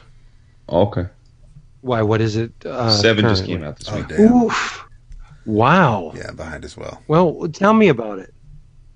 What? Wait, let me. Actually, seven might be next week because it's Im- Image gave us. Oh, the, the preview, They give us yes. the week ahead. I don't remember if it was this week or next week, but Image was kind enough to. I read it this week because they provided it to us, but I don't. I I have to double check it. We may not be able to talk about it until next week. Anyway, Okay. um, but Um, it, but yeah, I just because you were the one who introduced me to this book, and uh, this is the we're now in the middle of the second arc, and um, I, I it's I love the art so much. Uh, I just I just adore the art. It, it's just. phew. Knocking Um, on your door. That, that's that's the stuff that opens your eyes more often than not. Yeah, yeah. Um, but it's just I don't know what they're gonna do. I don't know what they're gonna do because it's such an interesting. You know, we there's so many zombie stories out there now, And we've talked about this. I mean, in a way, this is not dissimilar to something like a, uh, a Crossed. Uh, it's nowhere near as as, as puerile as as Crossed is. Um, this is more of a character driven story where Mhm. you're supposed to empathize with the plight.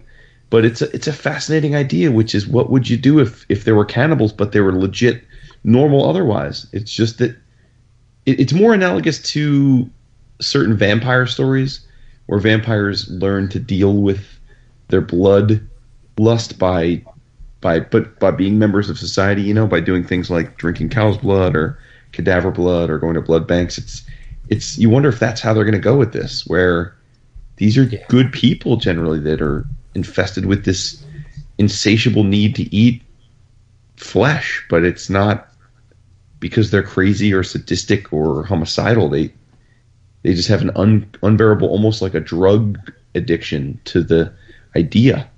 So it's like, what if you just flipped the littlest teeny switch off in someone's brain? You just changed one small part of their of their existence, and how would that wreak havoc to their lives? Um, and uh, it, it, this is a, one of those books where I suspect we'll have to hit rock bottom before we have any kind of of, of bounce back because right now things are continuing to get worse, not better. It's a cool understand. premise. Yeah. I, I yeah, I, I I don't you're you're right though. It's it's not like uh the zombie uh genre at all. Because there's no turning that on and off. It is- it's Mm-hmm. it's very much like vampirism. Cool cool um discovery on your part. No, you discovered it. Well no, I mean the the fact that it's more vampirism than it is zombies. Oh, oh, I see. there's one thing I want to have Mr. Price clarify. Mm. Yeah. Now, now he got me to read a book from Aftershock called World Reader. Did you read that, Jason, at all? I have not. Okay. Written by Jeff Loveness, illustrated by Juan Doe. Mhm. And I said to, to Dap, I said, wow, World Reader, whew, visually, stunning. And I don't think he agreed with me. You don't. Mm. The fifth You issue did? came out today. Um, I didn't get. I to, didn't read uh, that. Yeah, I I didn't. didn't read that. Um, no, it is a. It is a very visually stunning book. Um, Oh, okay. Then I must have misinterpreted you. No, you. I think no. The the um my my main issue with it um is because it's because of Juan Doe's style. Uh, there are very large panels. You're not getting um, you're not getting a ton of. This isn't Secret Weapons. This isn't. This isn't. Uh, no, Watchmen. You're not. You're Tarantula. You're not. You're getting. you're you're getting. You know, four, five, six, seven, maybe panels um, on a page. A lot of people are. You know. You know Juan Doe's art style. They're, they're broad shoulders. They're they're they're tall people. There's a lot of head there, a lot of face. So uh, I think my main issue with it is how, um, how uh, slow is not the right word, but it does it it reads quickly for me because it, it does. is it is mostly pictures. It's it's very visual, and yes, there is some there, there, there is some dialogue here because of who the characters are and, and they're in space, and I'll let Vince go into detail as far as. well, there's give you the there's really not a whole lot of detail, right? But I mean, why are they in space? What are they doing? Who? I mean, this woman, she is the title character. Basically, she can. If they go to dead worlds, and and she's basically uh, able to not so much relive, but at least explain or experience what um, why the world is why why why this world is now dead. Um, but she is mostly a civilian, and and she really doesn't fit in according to the captain of the mission. Uh, she's more of a liability than than anything else. So, um, Yeah, the, the Jason, the captain carries a grudge because he had hoped to be the first man to, you know, encounter an alien civilization, and all the civilizations they encounter are all dead. Mhm. They Oh, they okay. hop they hop from planet to planet, and there are traces of a civilization. There are you know uh, language and buildings, and, and there have been people here. i i there in in at some time in the past, but that is no more. And the, there's something actively destroying all these civilizations, and it's called the Fated Man. And and this this Sarah, the world reader, she's like the Teresa Caputo of space. She can she she taps into dead people and they talk to her, um, and so she reads the world through its dead souls, and she keeps encountering the same thing. This this this fated man is actively extinguishing life, and that's basically world reader in a nutshell. Who is this fated man? We don't know. Why is he um, extinguishing life? We don't know. But now she knows that there's a problem. Right. so wh- that's where we were at. She's kind of but found it, out also. Because before she could kind of keep a low profile. yeah right right. Yeah. and, and uh, her, her her cover is kind of kind of blown. But like it, it is it's that's that's probably my only um, my only negative about it is that it it is a quick read. We we read Animosity or we'll read um, the uh, Unholy Grail. We'll read other aftershock books and and they take some time. Jimmy's Bastards is not a quick read. And No. I mean, not only is it wordy, but it's it's you know you need to Russ puts a lot of work into the work on the page, and and I enjoy Yeah. soaking that up and and and just being a part of it. And and Juan's because because of his style, because he's not he's not crosshatchy. He's very open. It's, uh, every line is is where it needs to be, and and it, everything is laid out cleanly and clearly. Um, but it is it's it's a style that um, not so much. It wasn't like this in American Monster, but here it's it's because of the colors, because they're in space, because they're on a spaceship. Um, it's very easy to just take in a panel and move on to the next one. You're not you're not hovering over the pages like you would in other books. And and um, Yeah, I, I agree with you on that. I do. But I mean, I, I, I'm glad that you're not holding him to a, uh, a lesser standard because he has taken a different approach than Russ Braun, where Russ is Oh, very right, detail, very detail oriented. Juan is, he's very design oriented. and you wouldn't necessarily need. I mean, maybe on the planets. I mean, they're dead planets, so maybe not a lot of detail. But I mean, on the ship, there are other parts where, yeah, you probably could have someone going around and, and, and putting in a lot of backgrounds and, and, and knobs and switches and, and to give you a, a feel of, of that Right. this is a more realistic environment. But because Juan's style is also on the cartoony side of things, and going back to Russ, it's a little bit more in in um, the the real world, more or less. Um, I don't think I I think Juan's style is perfect for this story, but it's just it's it's a quick read kind of story. Yeah, and and this is not a dig at the the uh, Jeff Loveness or Juan Doe. Wor- World Reader does not have the layers that Animosity has. Right.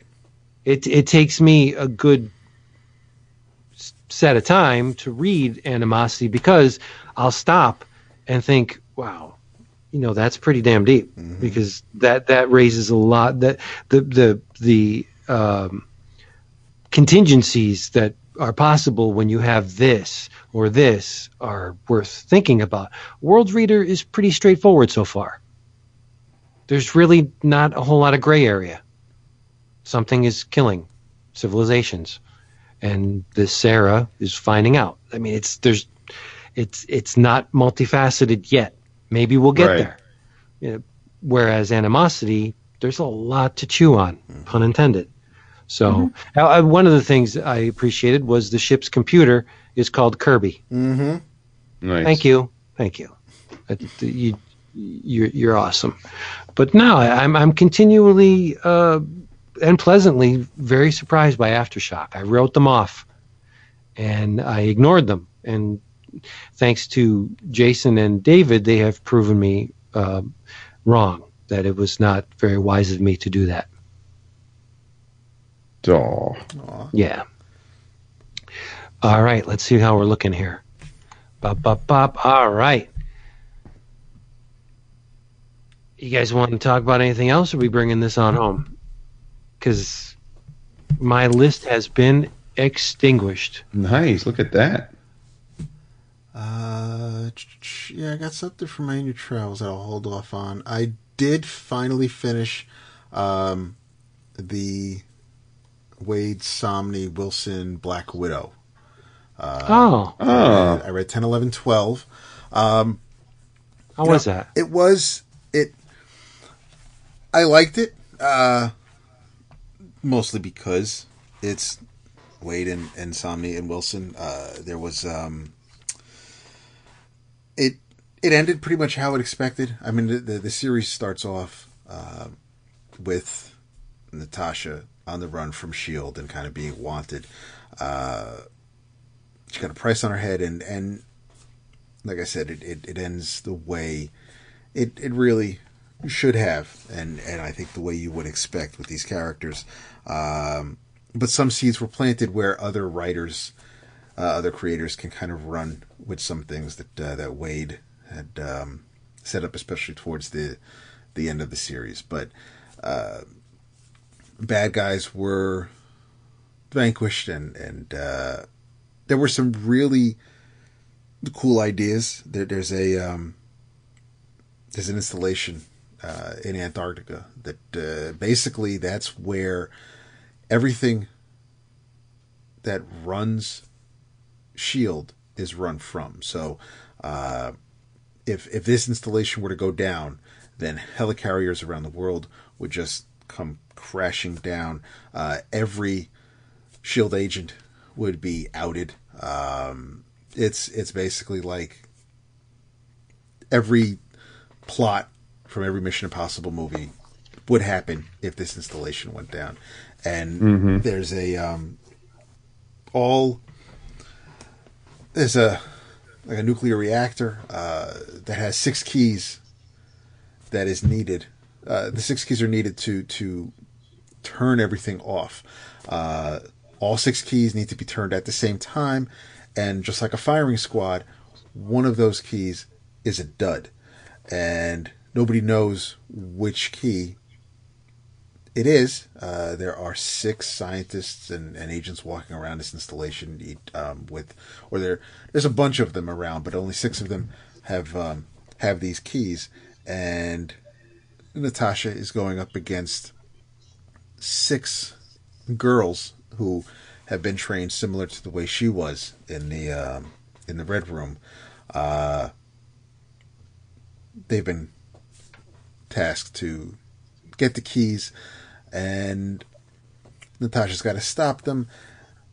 It ends. It, it's it's a solid solid ending, and and uh, the back matter in the last issue. Um, Waid kind of explains that when they when when he and Chris were, when they had to wrap up their Daredevil run uh, because I guess they wanted the published character to kind of be more in line with the TV version, which I ain't seen yet, so I don't know how exactly the Soul Daredevil is is in line with with what Netflix is doing, but the um, they decided to take on Black Widow, and and I think uh, I think their style, their storytelling style, really works with this character. This wasn't this was, you know, a solid twelve issue story. Uh, you got uh, you got see the Winter Soldier, you got Nick Fury or uh, the Watcher. Uh, they're you got a little bit more of a of an origin on on Natasha, which is kind of in line with with the movie version, which is fine but I, I really um I enjoy, I don't know if this is uh, the ultimate Black Widow story. I don't know how many there are, but I think that uh, if you're a fan of the character or of these creators, uh, chances are you will you will like this series. I am I am seriously looking forward to um, since we were talking about the few creators that, that Marvel has that we do really really enjoy, and and me getting back to the Mighty Thor is on my list as well. But uh, I'm really looking forward to Waid and Samnee and probably Wilson uh, taking over or starting over uh, Captain America, and I just really I, I think they work really really well together. And uh, to see see Waid back on Cap and and to see Chris drawing the character um, something I'm kind of looking forward to. So hopefully that's something that uh, I can say positive things about as far as Marvel in the near future uh, but that was um, that was really the main the only thing I really read um, for this week. There are a couple other things which I know you guys haven't caught up on, but they're not they're not quite finished yet. Like the the current storyline, an All Star Batman, I think wraps up in another issue or two. Um, Batman Shadow, I read three and four, but they still that wraps up in another two issues. And I just noticed that Dynamite is now going to do their own version of Shadow Batman and, and have a series. And it's an on no, it's an ongoing. It's an ongoing. Get the hell out! I'm pretty sure. Uh, yeah. Hmm. Uh, a six part event. So yes, it's a six part ongoing series. Okay. Okay. Good. Don't um, don't. Did you guys see? Um, I don't know if you've you, you looked at the the previews with any kind of um, uh, critical eye, but Avatar this month. I didn't get there yet. Mm-hmm. Has put the pause on all their regular series Okay. Nothing, nothing new will be published from Avatar, mm-hmm. and they're they're offering their seminal works, uh, collections of their seminal works for five ninety nine. Interesting. They are in trouble. Mm. Trouble. That says big T trouble to me. You right. Um, I'm going to take advantage of it because I don't have Alan Moore's uh, Fashion Beast And I don't have the single issues. I don't have I don't have anything of that. Mm-hmm. So I'm going to get it for five ninety nine. But look, they they offer like a you know Black Gas and uh, gravel. A couple volumes of gravels in there. Mm-hmm. Doctor Sleepless, um, Disenchanted are in there for five ninety nine. But it just it seems like a desperate move by a publisher that's on its you know. Uh, oh, all the Freak Angel stuff yeah, Freak Angels is, is, in there. It just seems like they're on the, the, the life support, and yeah. the plug is almost going to be pulled. Right, right. Oh God, Black Summer. Jesus. And it doesn't make sense because Crossed is not offered. Um, Dicks is offered. Yeah, well, I know, yeah, but I'm just you can't, go, like you can't go wrong with dicks, but it's a, uh, Uber's not in there. Like all the really um, oh, there's gravel stuff, Jason. You read all about the Strange Killings. Oh yeah. Yeah, but it's just wow. I was wow, shocked yeah, when I saw that. Craziness abounds. But anyway. All right, everybody. Hey, thank you so much for being here with us. Um, as usual, this episode of 11 O'Clock Comics has been brought to you by who? Discount Comic Book Service discount comic book service where you can get your books, get them fast, get them delivered right to your door for a mere fraction of that excessive number printed on the cover or back cover. Um, in your travels, I got my DCBS box for the month today. I mm, had just about enough time after work to open up the box, um, take the books out of the plastic maybe thumb through one or two and sit my ass down and record this show. I took a shower in between there, but whatever. Um, so I'm just going by what it looks like because I have no experience with the story at all. But I implore you to read from um, Retrofit and Big Planet Comics, written and drawn by Tyler Landry this thing is called piss, uh, Shit and Piss. right by by Tyler Landry. Um, most of the pages are a nine panel grid, like Watchmen. and it involves it's, it's black and white uh, and uh, grays. Well, yeah, Grace. It involves um, mutants and a man trying to get um, away from a very belligerent group of people, naked mutants actually, with their heads caved in. You have the uh, Darwinism in full focus. It's a savage book. There are Mhm. people. E- there are people eating other people in here. There are creatures with uh, one eye stalks. I don't know what it's about at all, but I like the way it looks a lot. I like a lot the way it like looks. a lot. Yeah, it's, its cover price is only ten dollars for a, a. It looks like it's more than hundred pages, but um, I'll have more to speak on after I've read it. But it's called Shit and Piss. It's brutal, savage, and uncompromising visuals. How could it be bad? I want to read it with you, so have it read for next week because I, I won't take no for an answer. Shit and Piss, Tyler Landry. Hmm. Um, in your travels, um, Hi. there were um,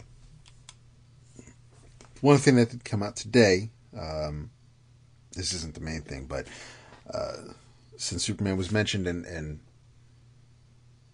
this isn't the story that, that I want Vince to catch up on, but the past two issues were basically the um, the Kent uh, summer trip where they were kind of RVing uh, to a few places around the country and, and letting Jonathan learn about uh, some of our history as far as um, some of the wars we fought in and and, uh, and some of the people that have been affected by that along the way. So it was it was interesting. It, the art was by um, uh, the original Copperhead artist himself, uh, um, Scott Godlewski, and and still written by um, Tomasi and Gleason. But it was a nice. Um,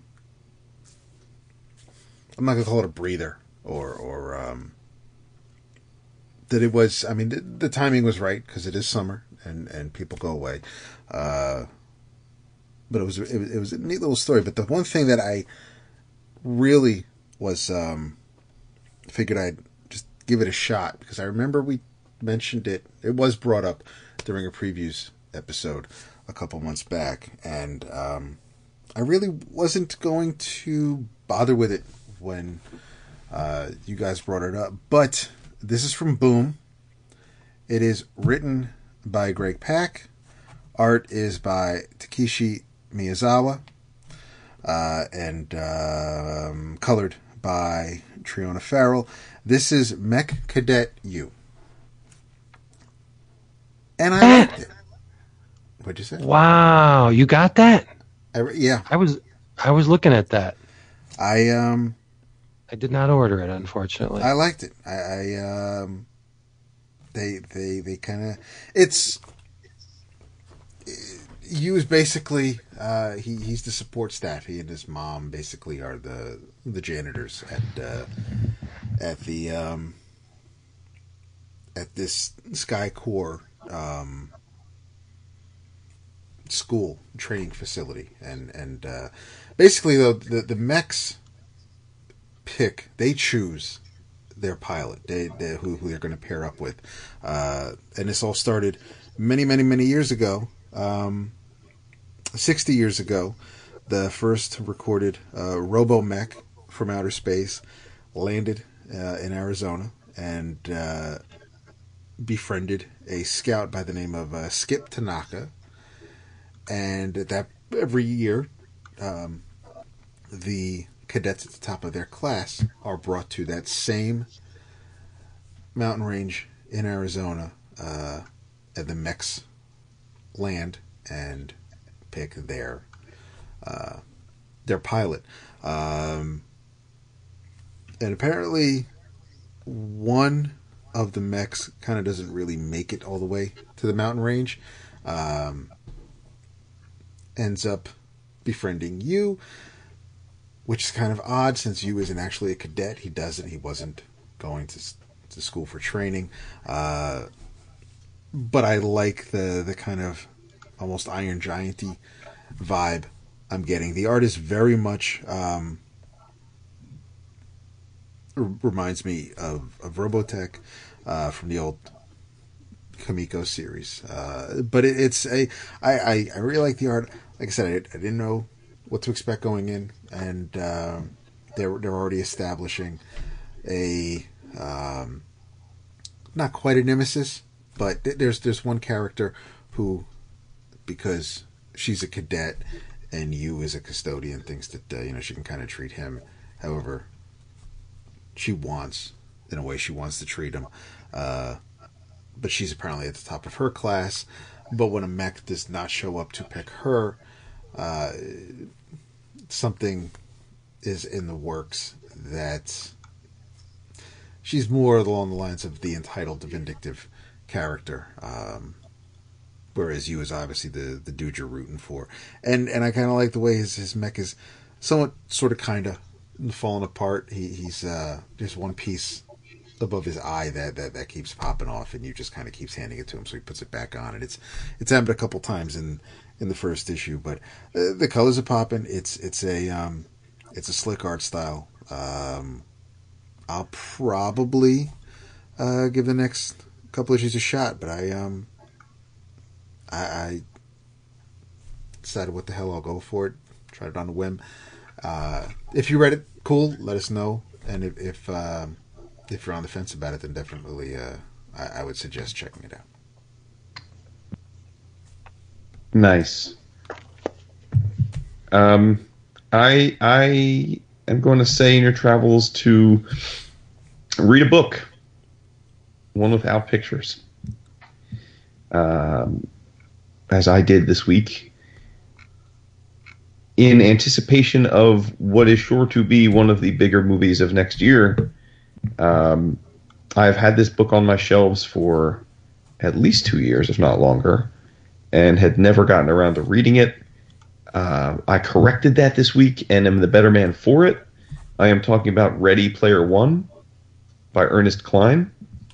Uh, for those that don't know, it is going to be a major blockbuster movie uh, directed by Steven Spielberg next summer.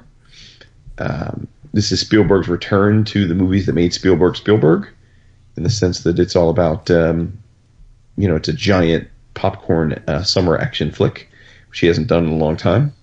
Um, for for those that don't know, this is a book um, that is set in the year 2044, and it is a world where essentially the reality sucks uh, most people are impoverished, barely get by. Um, and as a result, almost everybody in the world spends most of their time plugged into the Oasis, which is uh, a virtual reality that was built by one man.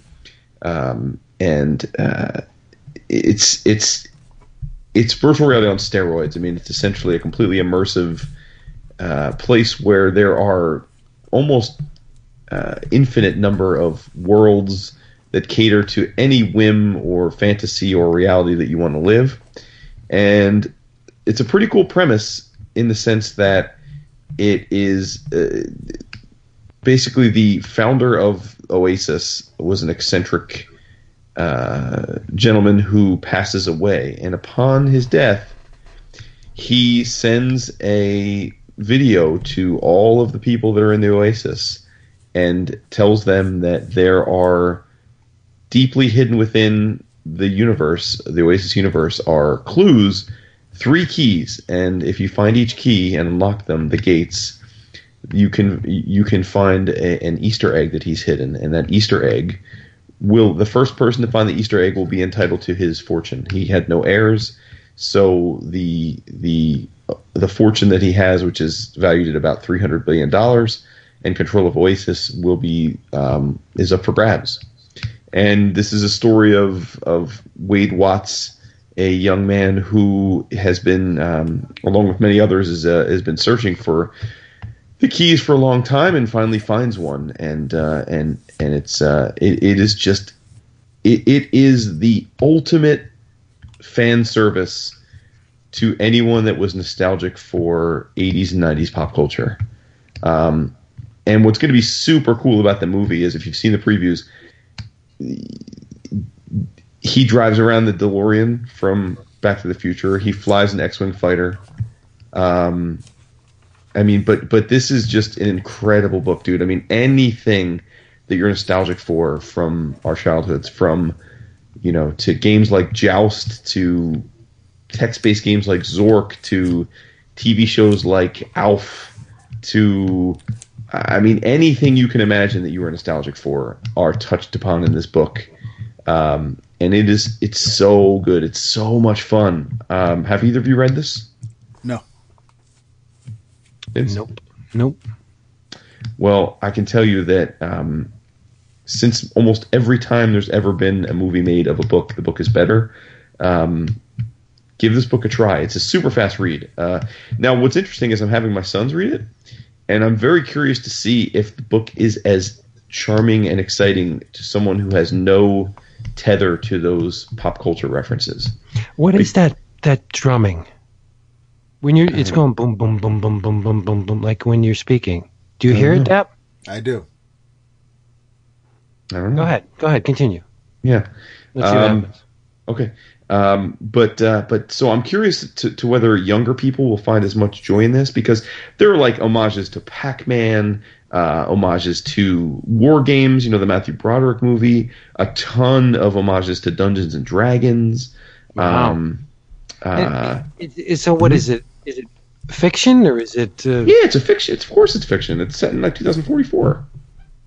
How could it not be fiction? No, I'm just saying, like, just uh, so when you say homages, there are things in the story that are supposed to be Dungeons and Dragons, but it's not no, the same no, no, they No, really are. No, Yeah. no, they really are. This, this, this, basically, this world is because this guy created the, the, the guy that died, the founder of the Oasis, was an, a kid from the '80s. He was a child of the Oh, '80s. Okay, I get it now. I got you. I so, got you. so he recreated all these things in this universe, and in order to become his heir, you need to the, the these people have to get just totally immersed into this period, and and it sets up in the beginning of the book that when he passes away and the search begins, that the entire um, terrestrial Earth uh, undergoes a, a rebirth of love for the 80s. So people are walking around in wigwams and fluorescent, you know, checkered shirts and vans and and wearing Ray Bans and that sort of thing, and everybody's listening to 80s music, and everybody just becomes completely obsessed with 80s and and and early 90s culture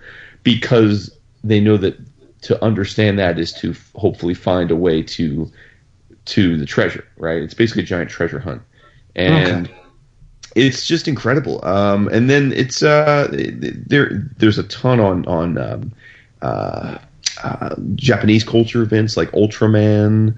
And uh, and, and there's there's there's there's kaiju, there's Godzilla. I mean, there's pretty much anything that floats your boat, no matter what kind of kid you were, what you're into, is touched on in these in, in, in this story. And uh, it's just incredible. I mean, the the race to to get the keys and unlock them, and then there's there's there's fantastic villains in the form of this uh, this IO Corp, which is a or IOI Corp, which is this giant corporation which has been spending all of their money buying up all of the, the, the secrets and the tips and the the rare items in Oasis to try and be the ones to unlock and, and win um, the, the guy's fortune and uh, and and they don't play fair and and and they the, you know they're the thorns in the side of the the the good heroic hunters of this fortune like Wade and his friend Ake and uh, uh, H and uh, and his his love interest um, uh, his love interest who's um, quite fetching in the in the movie. I, I just looked at the casting today to see, and I can say this: like in the book, the uh, Wade is a is a chubby, nerdy kid, and in, in the movie, he's a he's not. In the movie, he's like he's like super good looking, and same thing like the the girl in the book Artemis. She's she's kind of chubby and and and squat, and in, in the in the movie, she's gorgeous, you know, beautiful. But but either way, man, like like if if if, if you're our age I, and you're a geek, I don't see how this book doesn't send shivers up your spine. Um, so, uh, for for God's sakes, if you haven't read it, read it before next summer when everybody's talking about it. So it's only a little teeny bit of a dig. So Steven Spielberg is gonna catch up to Stranger Things three years after the fact. No, it, it's it's really it's not apt at all because this book came out in 2011. It's been in the world. Ah, No, okay. I mean, no. Th- th- this is what I mean. This is Stranger Things is an homage to the '80s. It's set in the '80s. Th- this is this is a, a, a science fiction story um, that deals with virtual reality, but it's it's it's it's steeped in literally thousands of references to pop culture from that time. Uh, I mean that that is the that is the conceit that that this guy was this guy was so passionate about his own childhood that he hid the keys to the fortune within that culture and and so these younger people trying to find the fortune to make a better life have had to become experts in this and we go along for the ride so it's uh it's a love letter but a much more overt love letter to all the things that were in pop culture at that time versus you know stranger things is just again evocative of that time um, Yeah. How many pages? hold on uh 384 Oh, that's not bad. That's doable. Nah, it's a super quick read. It, it's a super quick read, and and whether it's a quick read for people that don't get the, co- I could see this. I could see my kids hating this because, like, I have been in a position where I've read books that make reference to cultural things that I didn't care about or didn't know about, and it feels tedious. So I could see that being the case here. If you if you don't know what Zork is or Dungeons and Dragons or War Games or or Pac Man or Kit or Ultraman or or, or Mecha Godzilla, like I could see this being annoying, you know, because you're it just you're not going to have a frame of reference absent looking all that stuff up. So to to our listeners, if I know a lot of them have read it, if you've read it and you were a child of the '80s, I'd love to hear what you thought. Versus if you weren't a child of the '80s, did you find this book to be less enjoyable or tedious? Cool. Gots to get it. Why hasn't it been um, adapted into comics yet? It just seems like something that would be perfect. Hmm, I, I don't know. I have no no idea. All right. Well, hey, everybody. Thank you for being here with us. You got to come back next week because not only will we have a surprise, but if you don't, Dap is going to get his little panties in a pretzel. Yes. So, Yeah, so little- please. Little panties you let me borrow. Yes, so please come back next week. Uh, join us on the Facebooks. We got our own little group there. Come to our website, 11o'clockcomics.com, Twitter, all that stuff. In the meantime, uh, Patreon uh, forward slash 11 o'clock comics. In the meantime, say good night.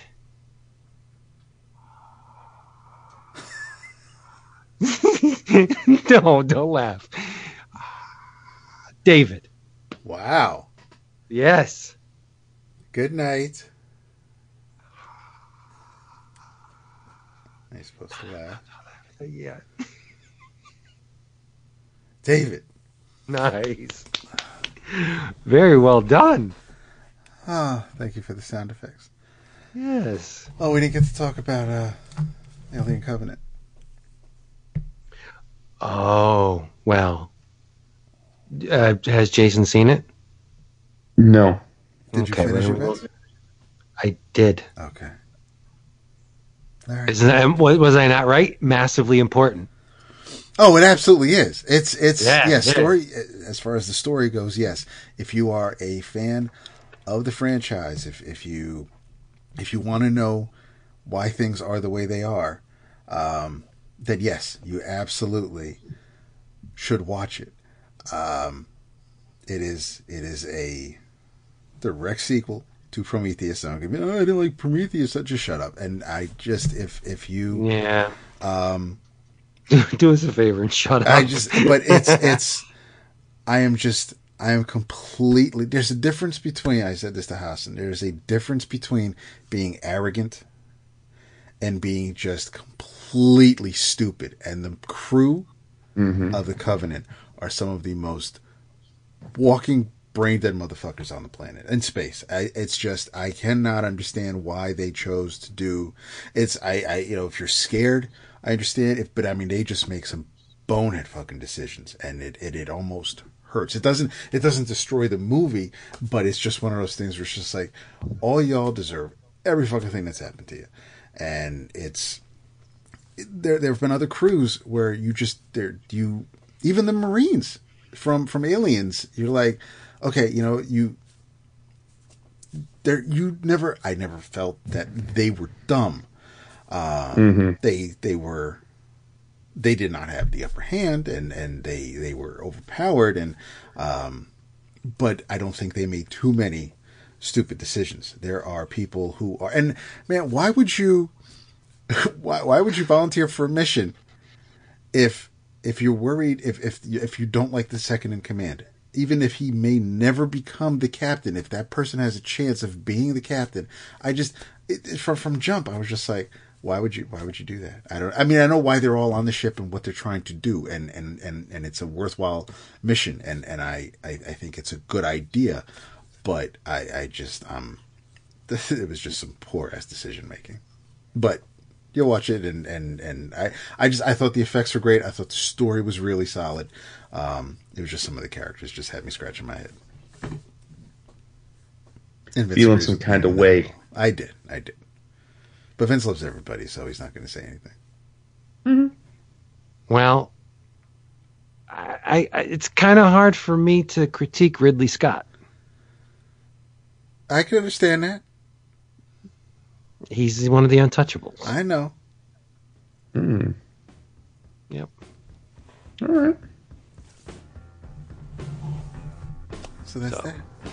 I would no. I just, I'm not saying I, I won't. I just want Jason to see Yes, it before too. we we get into it.